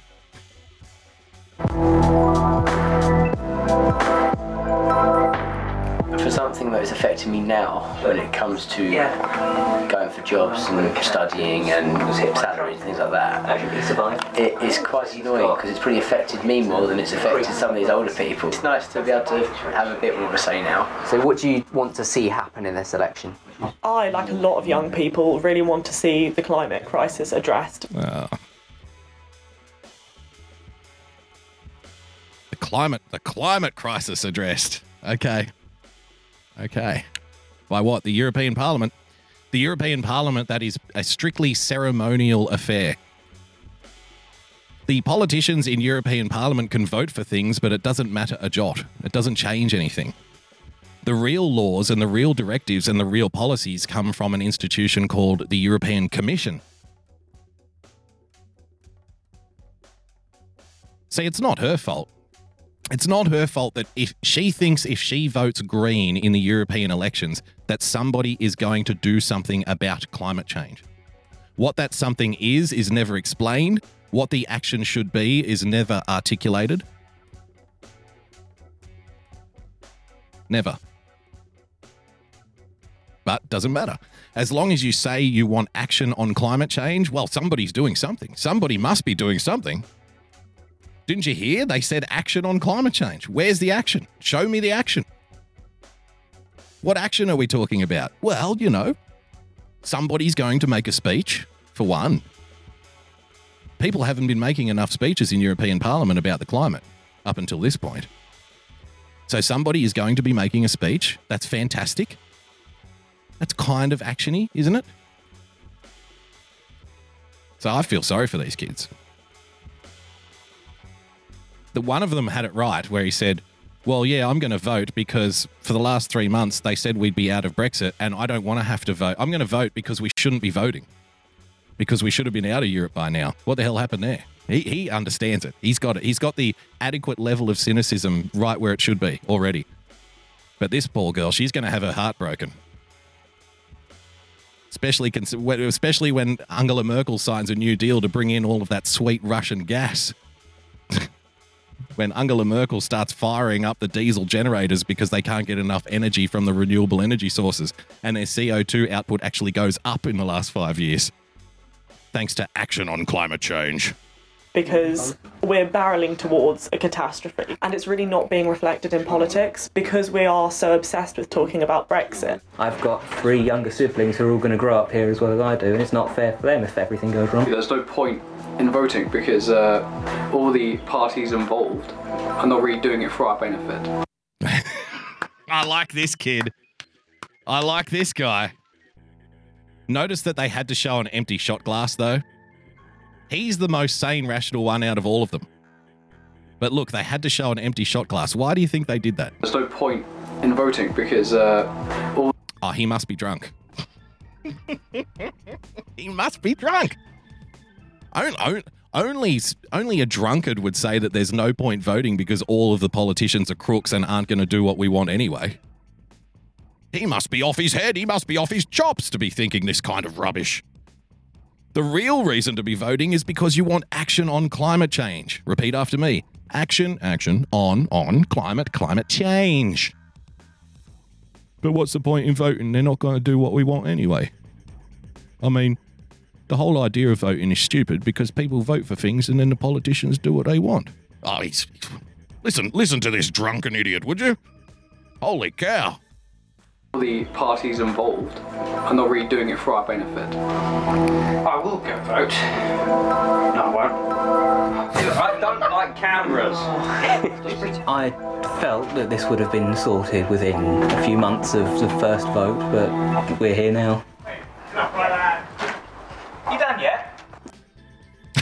There you go. One sane kid out of five. As there are European elections, ladies and gentlemen, and parties like UKIP and Brexit, with their figureheads such as Nigel Farage and Sargon of Akkad, whose real name is Carl something, I can't remember his real name, uh, essentially content creators running the election. Thus, a lot of content is being created. And other people have gotten in on the act resorting to throwing milkshakes. You remember in the last episode we did, which was a couple of days ago now, uh, we went over that hero, that young hero, the balding, morbidly obese man with bold frame glasses, neck beard, and video game t shirt, who, whilst walking down the street, was confronted with a very difficult situation and a very tr- troubling decision to make. For in his hand, he clutched a delicious creamy treat known as a salted caramel and banana milkshake. But in his heart, in his heart, ladies and gentlemen, it was beating a rebellious drum. He wanted to bash the fash. He wanted to stand up to bigotry and racism. He wanted to stand up to that symbol of hate ideology that is Nigel Farage. But alas, he had no comrades. He had no firearms. He had no baton. All he had was a delicious milky treat purchased at the local ice cream shop. And so he did what any upstanding European patriot would do. He removed the cap from that delicious beverage and hurled its contents at the figure of hatred known as Nigel Farage, thus granting himself 15 seconds of fame on the local news whilst he boasted to the police who arrested him and tried to explain away his actions as merely doing the right thing. Standing up. Standing up for what's right. And so we have this clip from Novara Media del- delving deep into the morals of milkshaking and stochastic terrorism. Stochastic terrorism being another word for random terrorism. Milkshake, hot wings. Hot wings. Breaking news a wave of milkshakings has taken place across the UK. At the time of recording, Tommy Robinson has been milkshaked twice, Nigel Farage got milk shook, and Carl of Swindon got absolutely covered in the stuff. And as far as I know, the flavours have been strawberry and also banana and salted caramel. Ooh, fancy. Now, a lot of the people who have spoken out against It's also fun, isn't it? It's fun. It's good. It's fun to stand up to the fash. It's a terrible shame to waste a delicious milkshake, but some, you know, darn it, sometimes you just got to do what you got to do. this tidal wave of milkshakings have said that it's not in defence of the individuals in question, that Tommy Robinson, Carl Benjamin, and indeed Nigel Farage are all absolutely reprehensible. What they argue is that we can't lower ourselves to their level by giving up on polite and rational debate altogether.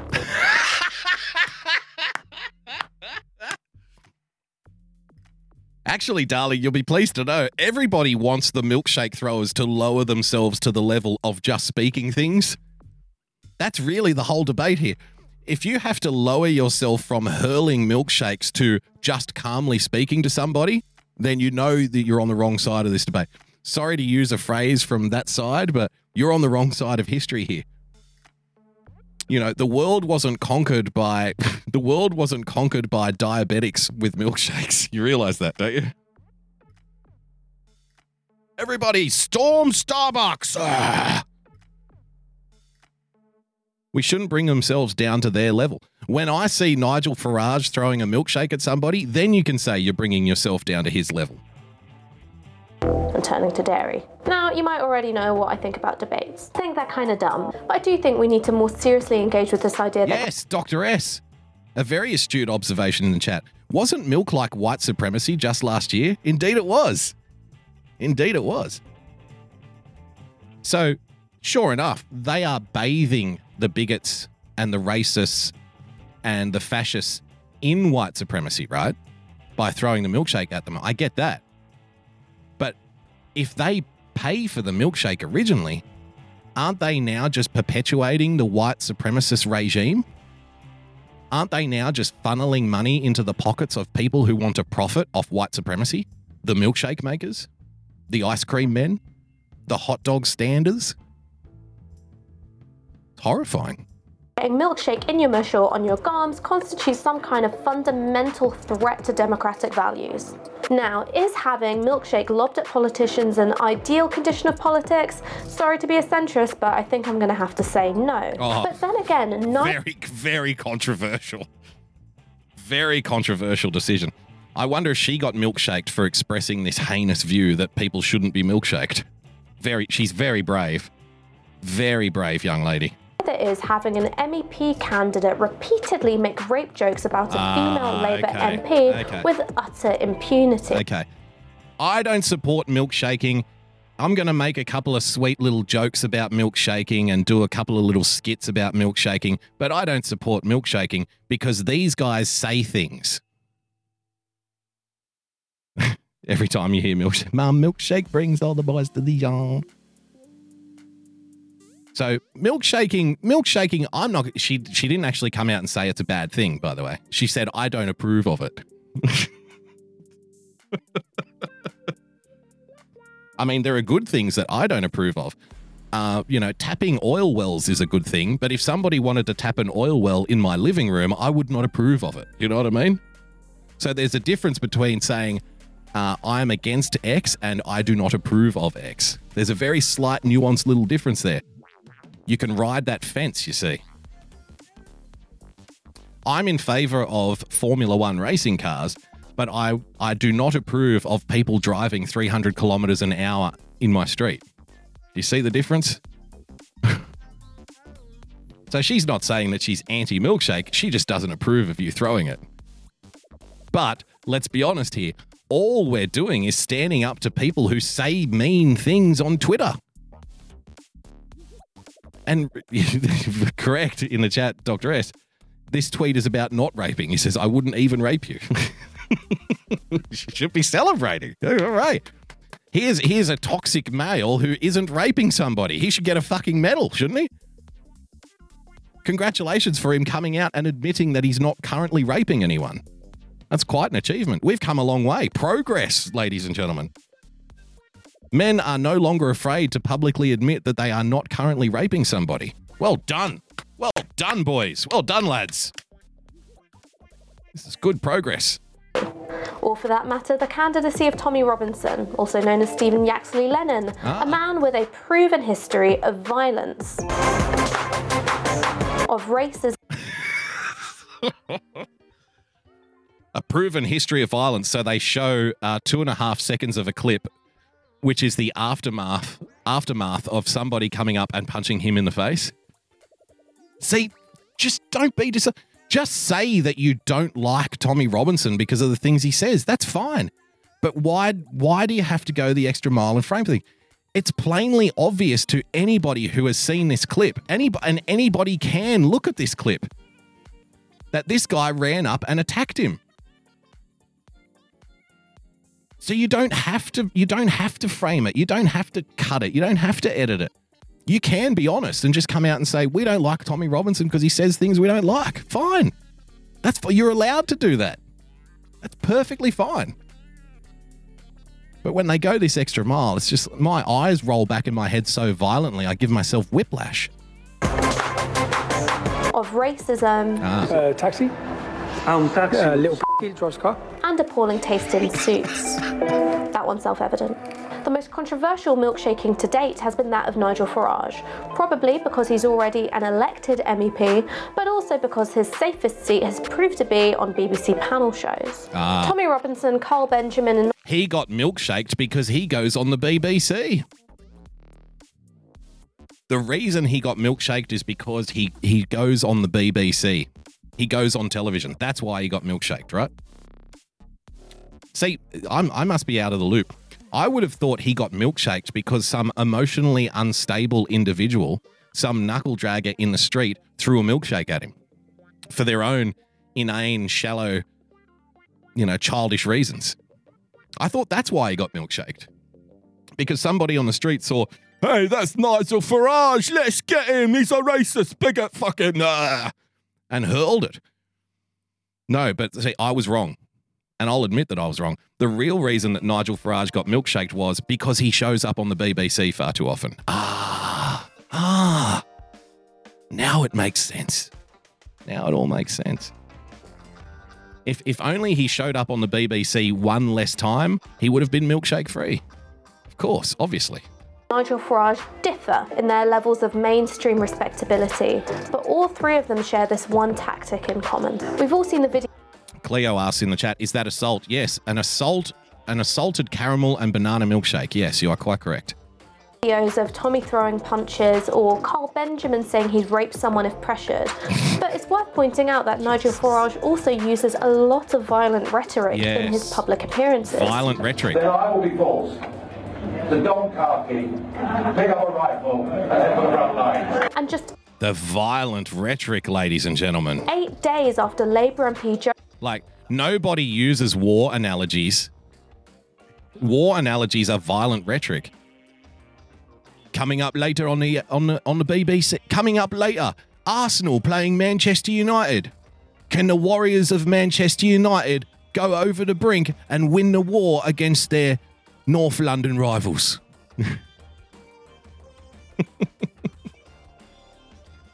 right? Nobody uses war analogies. That's violent rhetoric. Jo Cox was shot and stabbed to death by a right wing nationalist, Nigel Farage boasted that the Brexit campaign had been won without a single bullet being fired. So, when I brought this up in the mainstream media, Good audio. Where's the audio? We were talking we were talking about voice modification software earlier. This is next level voice modification software. They turned him into goldfish. bullet being fired. So, when I brought this up Yes. Yes. Fucking amazing. the mainstream media, I've just been dismissed by people They, they modified the hell out of Nigel's voice.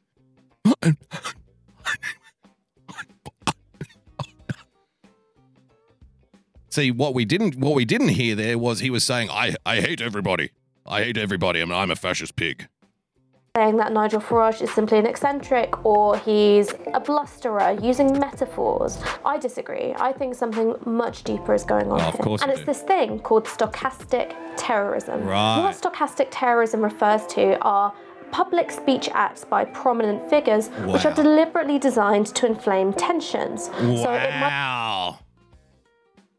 So, so the diabetic chaps clutching their milkshakes, hurling their milkshakes at figures like Nigel Farage and and Tommy, they're the heroes here. Now, see, I didn't say throwing milkshakes is bad, but I certainly w- I certainly don't approve of it.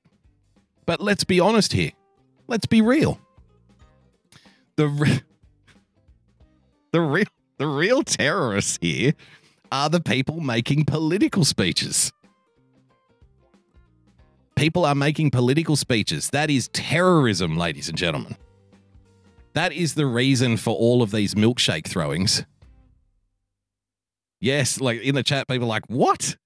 So, when I've brought this up in the mainstream media, I've just been dismissed by people saying that Nigel Farage is simply an eccentric or he's a blusterer using metaphors. I disagree. I think something much deeper is going on here. And it's this thing called stochastic terrorism. Right. What stochastic terrorism refers to are public speech acts by prominent figures which are deliberately designed to inflame tensions. So it might be dehumanizing language against racial or minority groups. Wow. The sco- what was it? Stochastic terrorists. Stochastic terrorists. Nigel Farage, ladies and gentlemen. So I'm I'm I'm- I'm glad we're all educated now. Um, the people throwing milkshakes are the real heroes here. The people making political speeches and using war analogies in their political speeches, thus becoming linguistic terrorists inflaming tensions and causing acts of violence like the milkshake throwings themselves. They're engaging in rhetorical rhetorical wizardry in the form of terrorism, ladies and gentlemen. Um, by the way, you'll be pleased to know that the European elections aren't the only elections going on. Remember, remember, politicians saying things is is equal to terrorism now. Just so you know. The 40,000 people packed into this soccer stadium aren't here for a match. They're here for a rally, for an upstart political party, the EFF.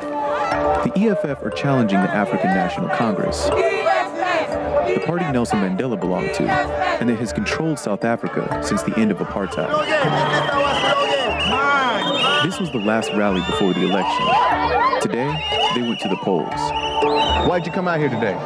To show South, the people of South Africa that we have an understanding of what the ANC promised to us and then they failed. Now we have a person who's responsible so and be accountable on whatever the promises that they made.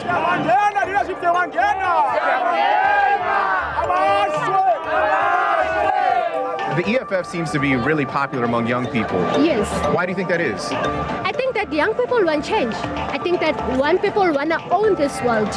Young people want to run this country because old people have failed us. And the old people is the ANC. It's ANC. We need young blood. We need young people, hyper people. Yes, to go this thing. Young communists.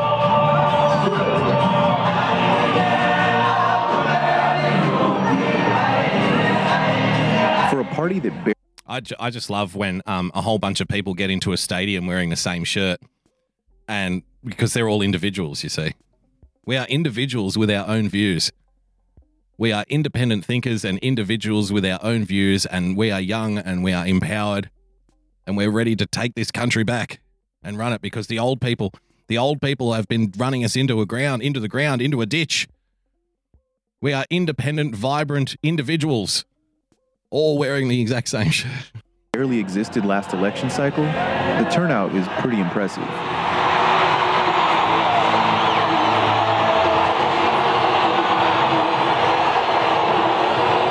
Mandela has handed over the baton to a younger generation, and that younger generation is in the EFF. Julius Malema is the founder of the EFF. Malema is a divisive figure. Yes, a man in his mid to late 50s speaking about the youth of the youth of South Africa taking the power back. To put it lightly, he's been convicted of hate speech twice. Once for chanting songs encouraging killing white farmers, and once for saying that the victim of a rape enjoyed it. But ah, He should run he should run for government in Europe. He should run for government in Europe. I mean, he's making rape jokes. He's making racially charged comments. He's just like Nigel Farage. He's just like Sargon of Akkad.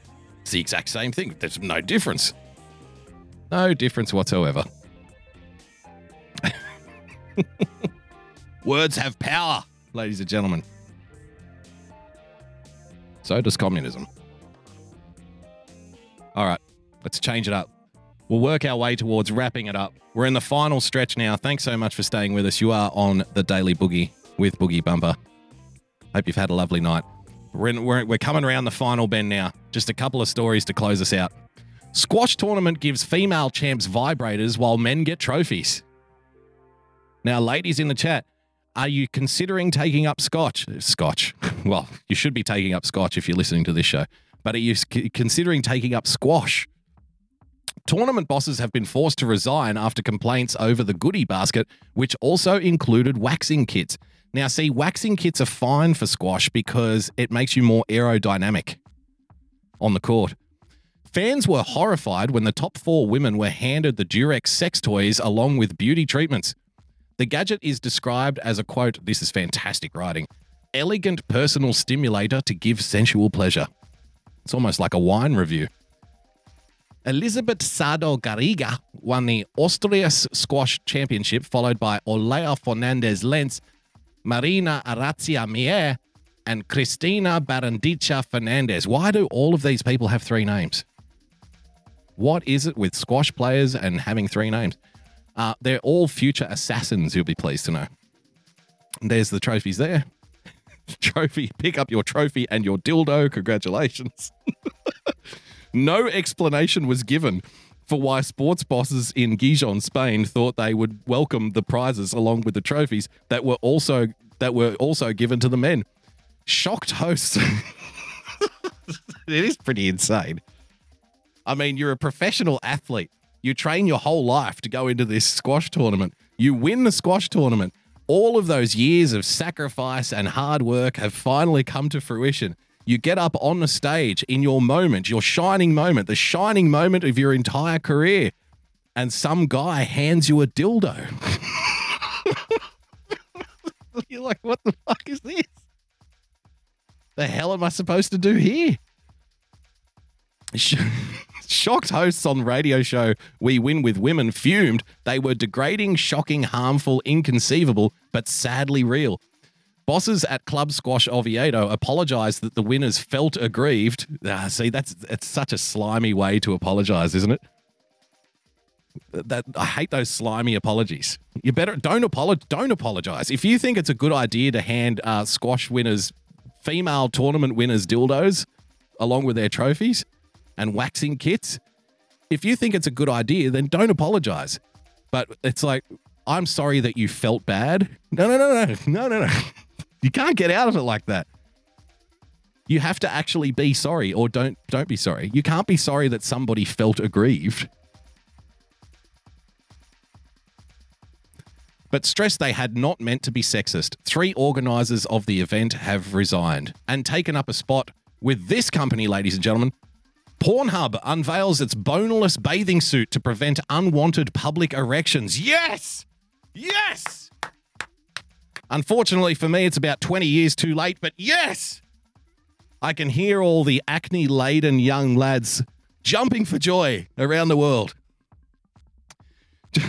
Just when you thought you'd seen it all in the world of fashion, along comes a product that changes everything. Cue the bonerless bathing suit. Getting an unwanted erection in public is every man's worst nightmare, but an ingenious piece of new technology could make them a thing of the past. No, when this isn't this isn't the article, this is me talking. No, we're not talking about cutting your penis off, but we're talking about something much better. Just so you know, lads. Put the scalpel down. There is hope. That's because adult entertainment website Pornhub has launched a limited edition bonerless bathing suit equipped with a special lining to help conceal protruding body parts. You know what we're talking about. They come complete with sp- they come complete with special built-in lining made from 100% lycra, which is designed to hold down your member without strangling it or making it uncomfortable. There you go. Now see. Now it's a it's a you know it's a pretty pretty sporting sporty looking little bit of gear, if I do say so myself. It's quite flash. Pun intended. But here's the problem, right? If you are trying to conceal the fact that you get erections whilst in a public bathing space, like, say, the beach or the local swimming pool, why then would you walk around with a pair of shorts on that say bonerless tech? Now, see, the, if they have to, if this is going to work, then you can't put the name of the product on the product. Because instead of everybody looking at your erection, they are now looking at the shorts you're wearing because they know that you're going to get an erection. you are now wearing erection proof shorts instead of just wearing an erection. so what's the point? What's what's the point at that at that stage? What difference at this point does it make? Haha. I fooled everybody. Nobody could see that I had a raging erection while I was at the beach. Everybody could see that I was wearing my erection proof swimming trunks, though. we worked hard on the development of this first of a kind bathing suit that should help ease comfort and increase enjoyment for the most masterful of bathers and water sports amateurs alike. Pornhub Vice President Corey Price. Uh, Again, we're in strange territory here where porn websites are now going into the fashion world. It used to always be the other way around. You know, once upon a time, the lingerie designers, the underwear designers would find themselves in the porn world. Now the porn world is stepping on their territory. Next thing you know, there's going to be porn companies that have fashion houses that are going to be doing catwalks in Paris. Now, if you'll just avert your gaze to the lovely young Marcus, you'll see that he's looking sharp in his boner free underwear.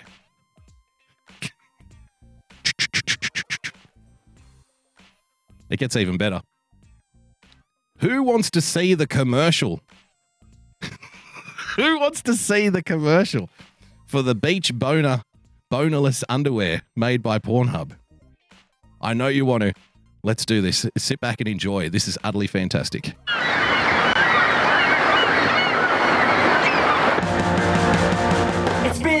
Winter, but spring break has finally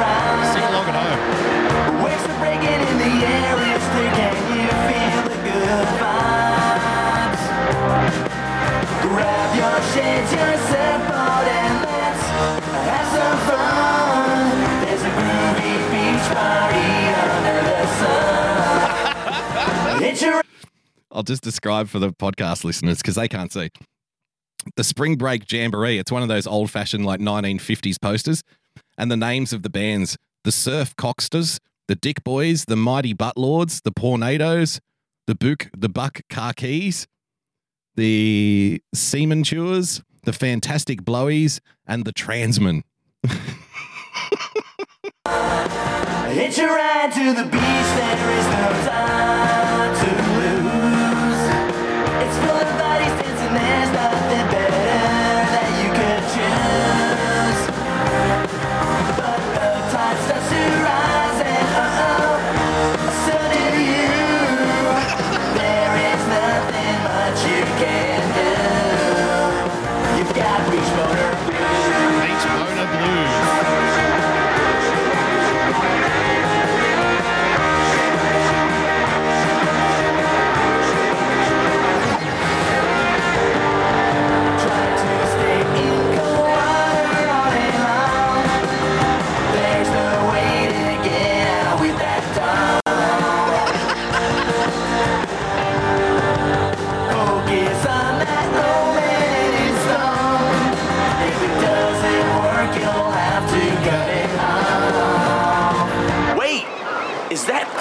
bathing suit with the bonerless technology that everyone's been talking about? Dude, you bet they are. I love them. Oh man, that's totally rad. that the answer to my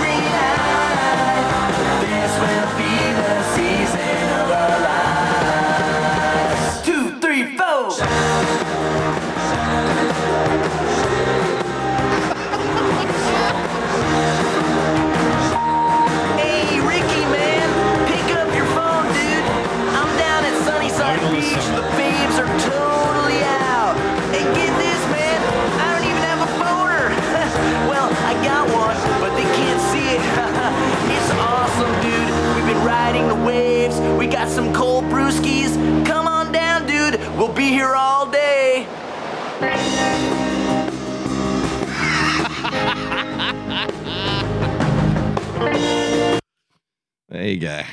With the promo code BONER, ladies and gentlemen.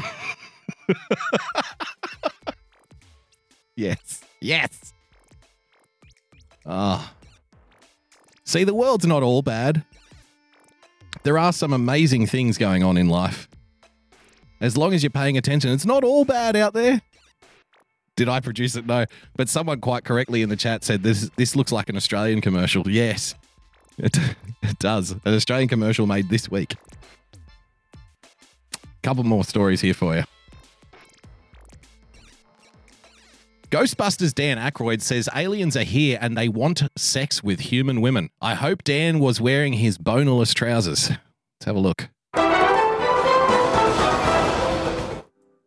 They only land in isolated places. They have taken people, I believe. They do have technology. Lord Hill Norton of the uh, British Defense Staff said uh, that he believed tw- 23 people, 23 different species are coming because they don't want anything to do with us. I don't think we will ever have a formal relationship, a formal contact with any alien species out there, especially after 9 11, when we broke our toys in the sandbox. If they were observing that, goodbye, human race. And uh, honestly, I don't think they're a mass threat, but I do believe they're breaking the law. I'm serious. Title 18, 1202, read the Okay. Don't know what that was about. Ghostbusters star Dan Aykroyd is convinced aliens are already here and they want to have sex with human women. Do you remember the story we did a few weeks ago of the professor that came out and said this is the exact same thing? this idea is spreading. The actor says he's seen four UFOs and that most extraterrestrials who pop by Earth are just tourists coming to look at this beautiful planet. However, the start I guess I guess the next problem for us is going to be when aliens start outliving their outstaying their visas, their tourist visas. It's like, ah, no. If aliens came to Earth, ladies and gentlemen, and hovered their spacecrafts over the world's most populated areas and landed on Earth and overstayed their tourist visas, there would be politicians calling you an alienophobe for not wanting to accept the alien invaders.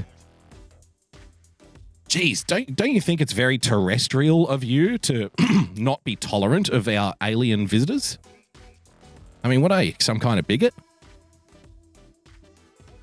We stand with the aliens. aliens are humans too. What? What? What? Ah, close enough. However, the star is concerned that some aliens want to harm people and use them as lab rats. Dan is convinced that 60% of us already know it's true. You know it's true. Great, I love that. That's my favorite argument. Really, Dan? Aliens are here on Earth having sex with human women and they're tourists? Yes, you know it's true. Good point. He, he got me there. The proof is going to start dribbling out. The aliens are interested in your ova, your feminin- femininity, your reproductive parts, and your DNA. Well, I would suggest to the aliens you better get here lickety split because there is an increasing number of human beings seeking to get rid of their reproductive parts, as we've discussed in previous episodes. So if you don't get down here soon, uh, there may be no more ovaries and penises left. Now might be the time to purchase your bonerless trousers, just so the aliens don't see that you are a fertile specimen. Good old Dan. They would love to draw blood and fluid and would love to impregnate a woman and produce a hybrid baby. This is what they're up to here. He added, I believe some aliens are here to harm us, There are many that come here with nefarious purposes and want to use us as lab rats. The Blues Brother actor 66 isn't the only star who has spoken about their alien encounters. Former model and ex wife of Rolling Stones star Ronnie Wood, Jo Wood, has been open about her belief in the extraterrestrial too. She recently appeared on This Morning to talk about her new podcast, Alien Nation. Let's have a look. we were on a family holiday and we're packing to go back and he was out in the, in the garden by this uh, house on the beach and he said joe quick there's some weird lights out here come and see this and i thought oh what's he up to he's mad and i went outside and there over the sea Great comment in the chat from OC Mike.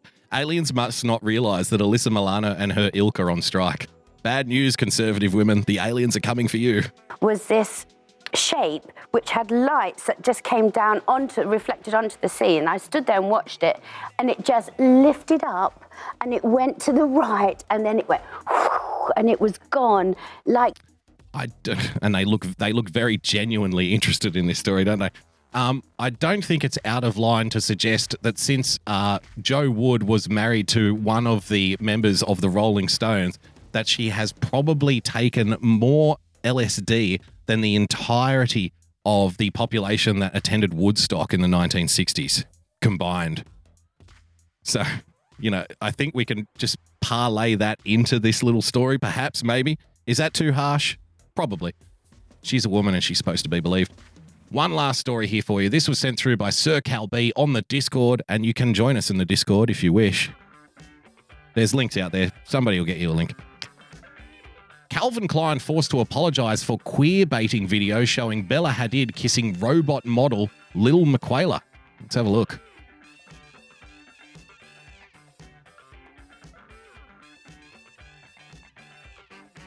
Eventually.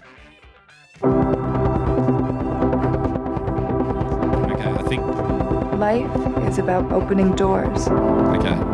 I think this is I think that's the real woman on the left, but I can't really tell these days. They all look so plastic to me. Creating new dreams you never knew could exist.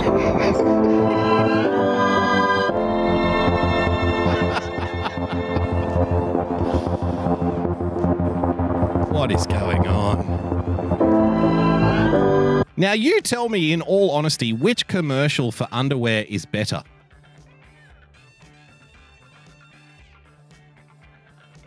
Which commercial is better, ladies and gentlemen? That with a model looking like a robot making out with another robot with a robot, sorry, pardon me. a model that looks like a robot making out with an actual robot in a, they're complaining that this is um, queer baiting, but how can a robot be a lesbian? I don't. A robot has no sexuality. It's a fucking robot, you idiots. But which commercial do you think is more impactful? Keep in mind, bear in mind that Calvin Klein is a world renowned fashion icon. So you've got that, the model kissing the robot, or when it comes to undergarments, you have this.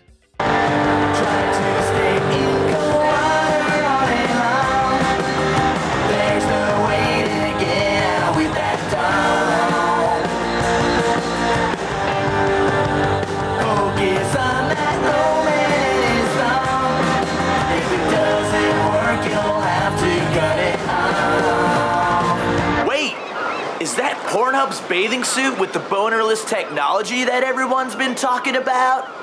Yeah. it is. It is, man. But let's see the original once again. Let's see the, the original one more time. Let's give it a fair chance. Life is about opening doors. Creating new dreams you never knew could exist.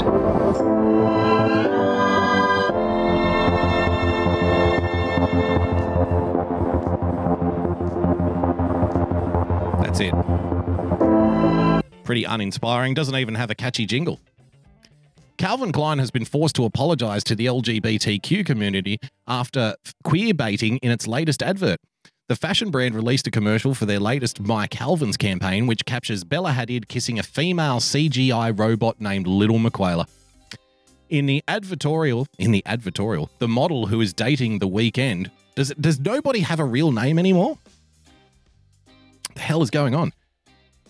Wears a black crop t-shirt and cycling shorts and looks on as the computer-generated being walks past her. Lil Miquela swiftly comes into view with her hair in pigtail buns and they kiss. In the background, the voiceover says, Life is about opening doors, creating new dreams you never knew could exist. The robot figure, who is also known as Miquela Sosa, that's her real name. Lil Miquela's just her stage name. She's a professional. And has her own Instagram account. Also shared the footage on her social media. See, now it's not an it, it's a her with a name and a Instagram account. But social media users are not impressed with the ad. But let's be honest, when are social media users ever impressed with anything? When are social media users ever happy about anything, honestly? And have blasted it as queer baiting, which is when homoerotic scenes are used to attract, quote, liberal and queer viewers, although the same sex couple will not end up together, according to Urban Dictionary. Fans believe the company should have used real life LGBTQ models to represent them instead of a fictional being.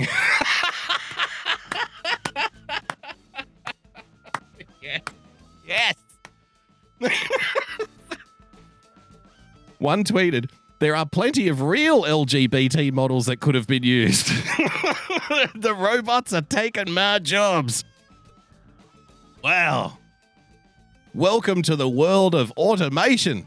My LGBTQ modeling comrades, you have now been replaced by the machines. They're upset that a real lesbian wasn't used in the commercial. of all the things you could have been upset by with this commercial, the fact that it wasn't a real lesbian, that's the one that triggers it. That's the one that gets them outraged. No, Boogie is my real name, my Christian name, my Christian name. Another vented, Calvin Klein really used a robot to queerbait? Life is about what? This is total queerbait. The company took to Twitter to backtrack.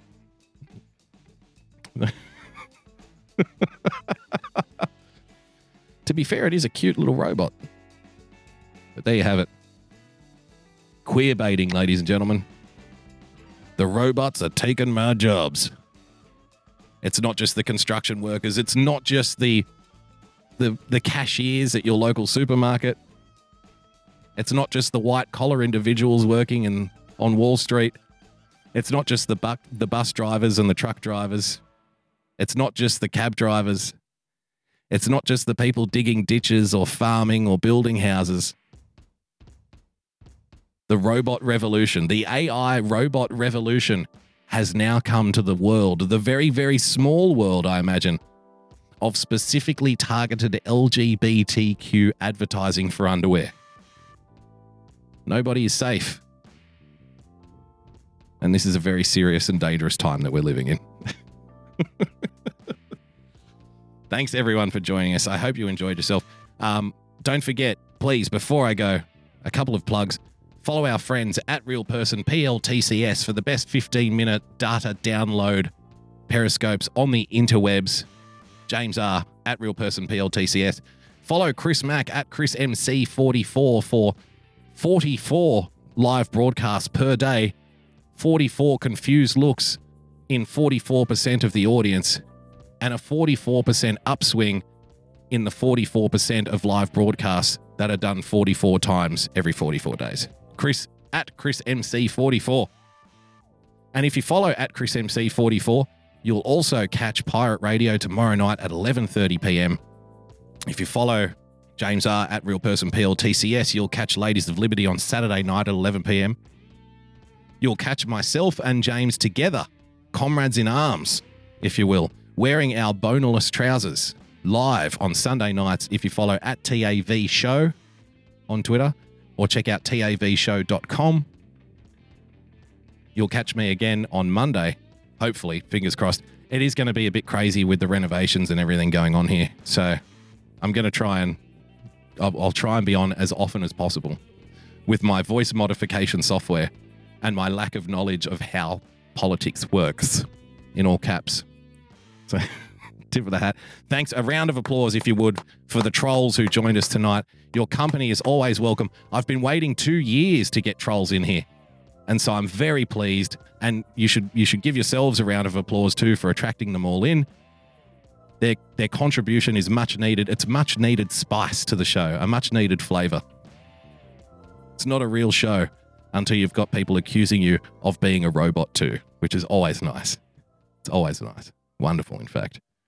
So thank you. Please come again uh, Monday around 9 p.m. Until then, guys, stay calm, stay rational. If you'd like to become a supporter of the show, please head over to patreon.com forward slash boogie bump. I had to get that plug in.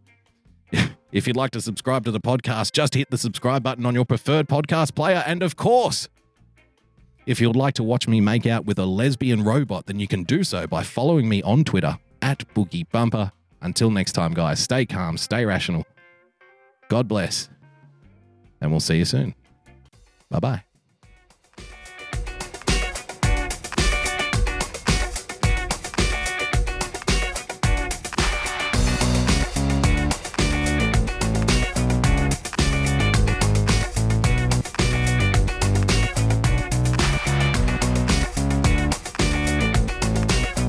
Thanks, everyone.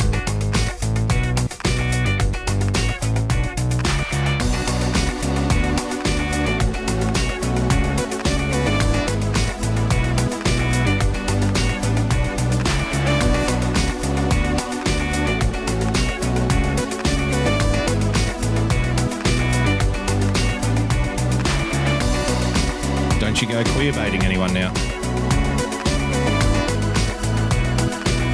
Don't forget to pick up your bonerless briefs. It's getting very close to summertime. Your teenage son won't thank you enough.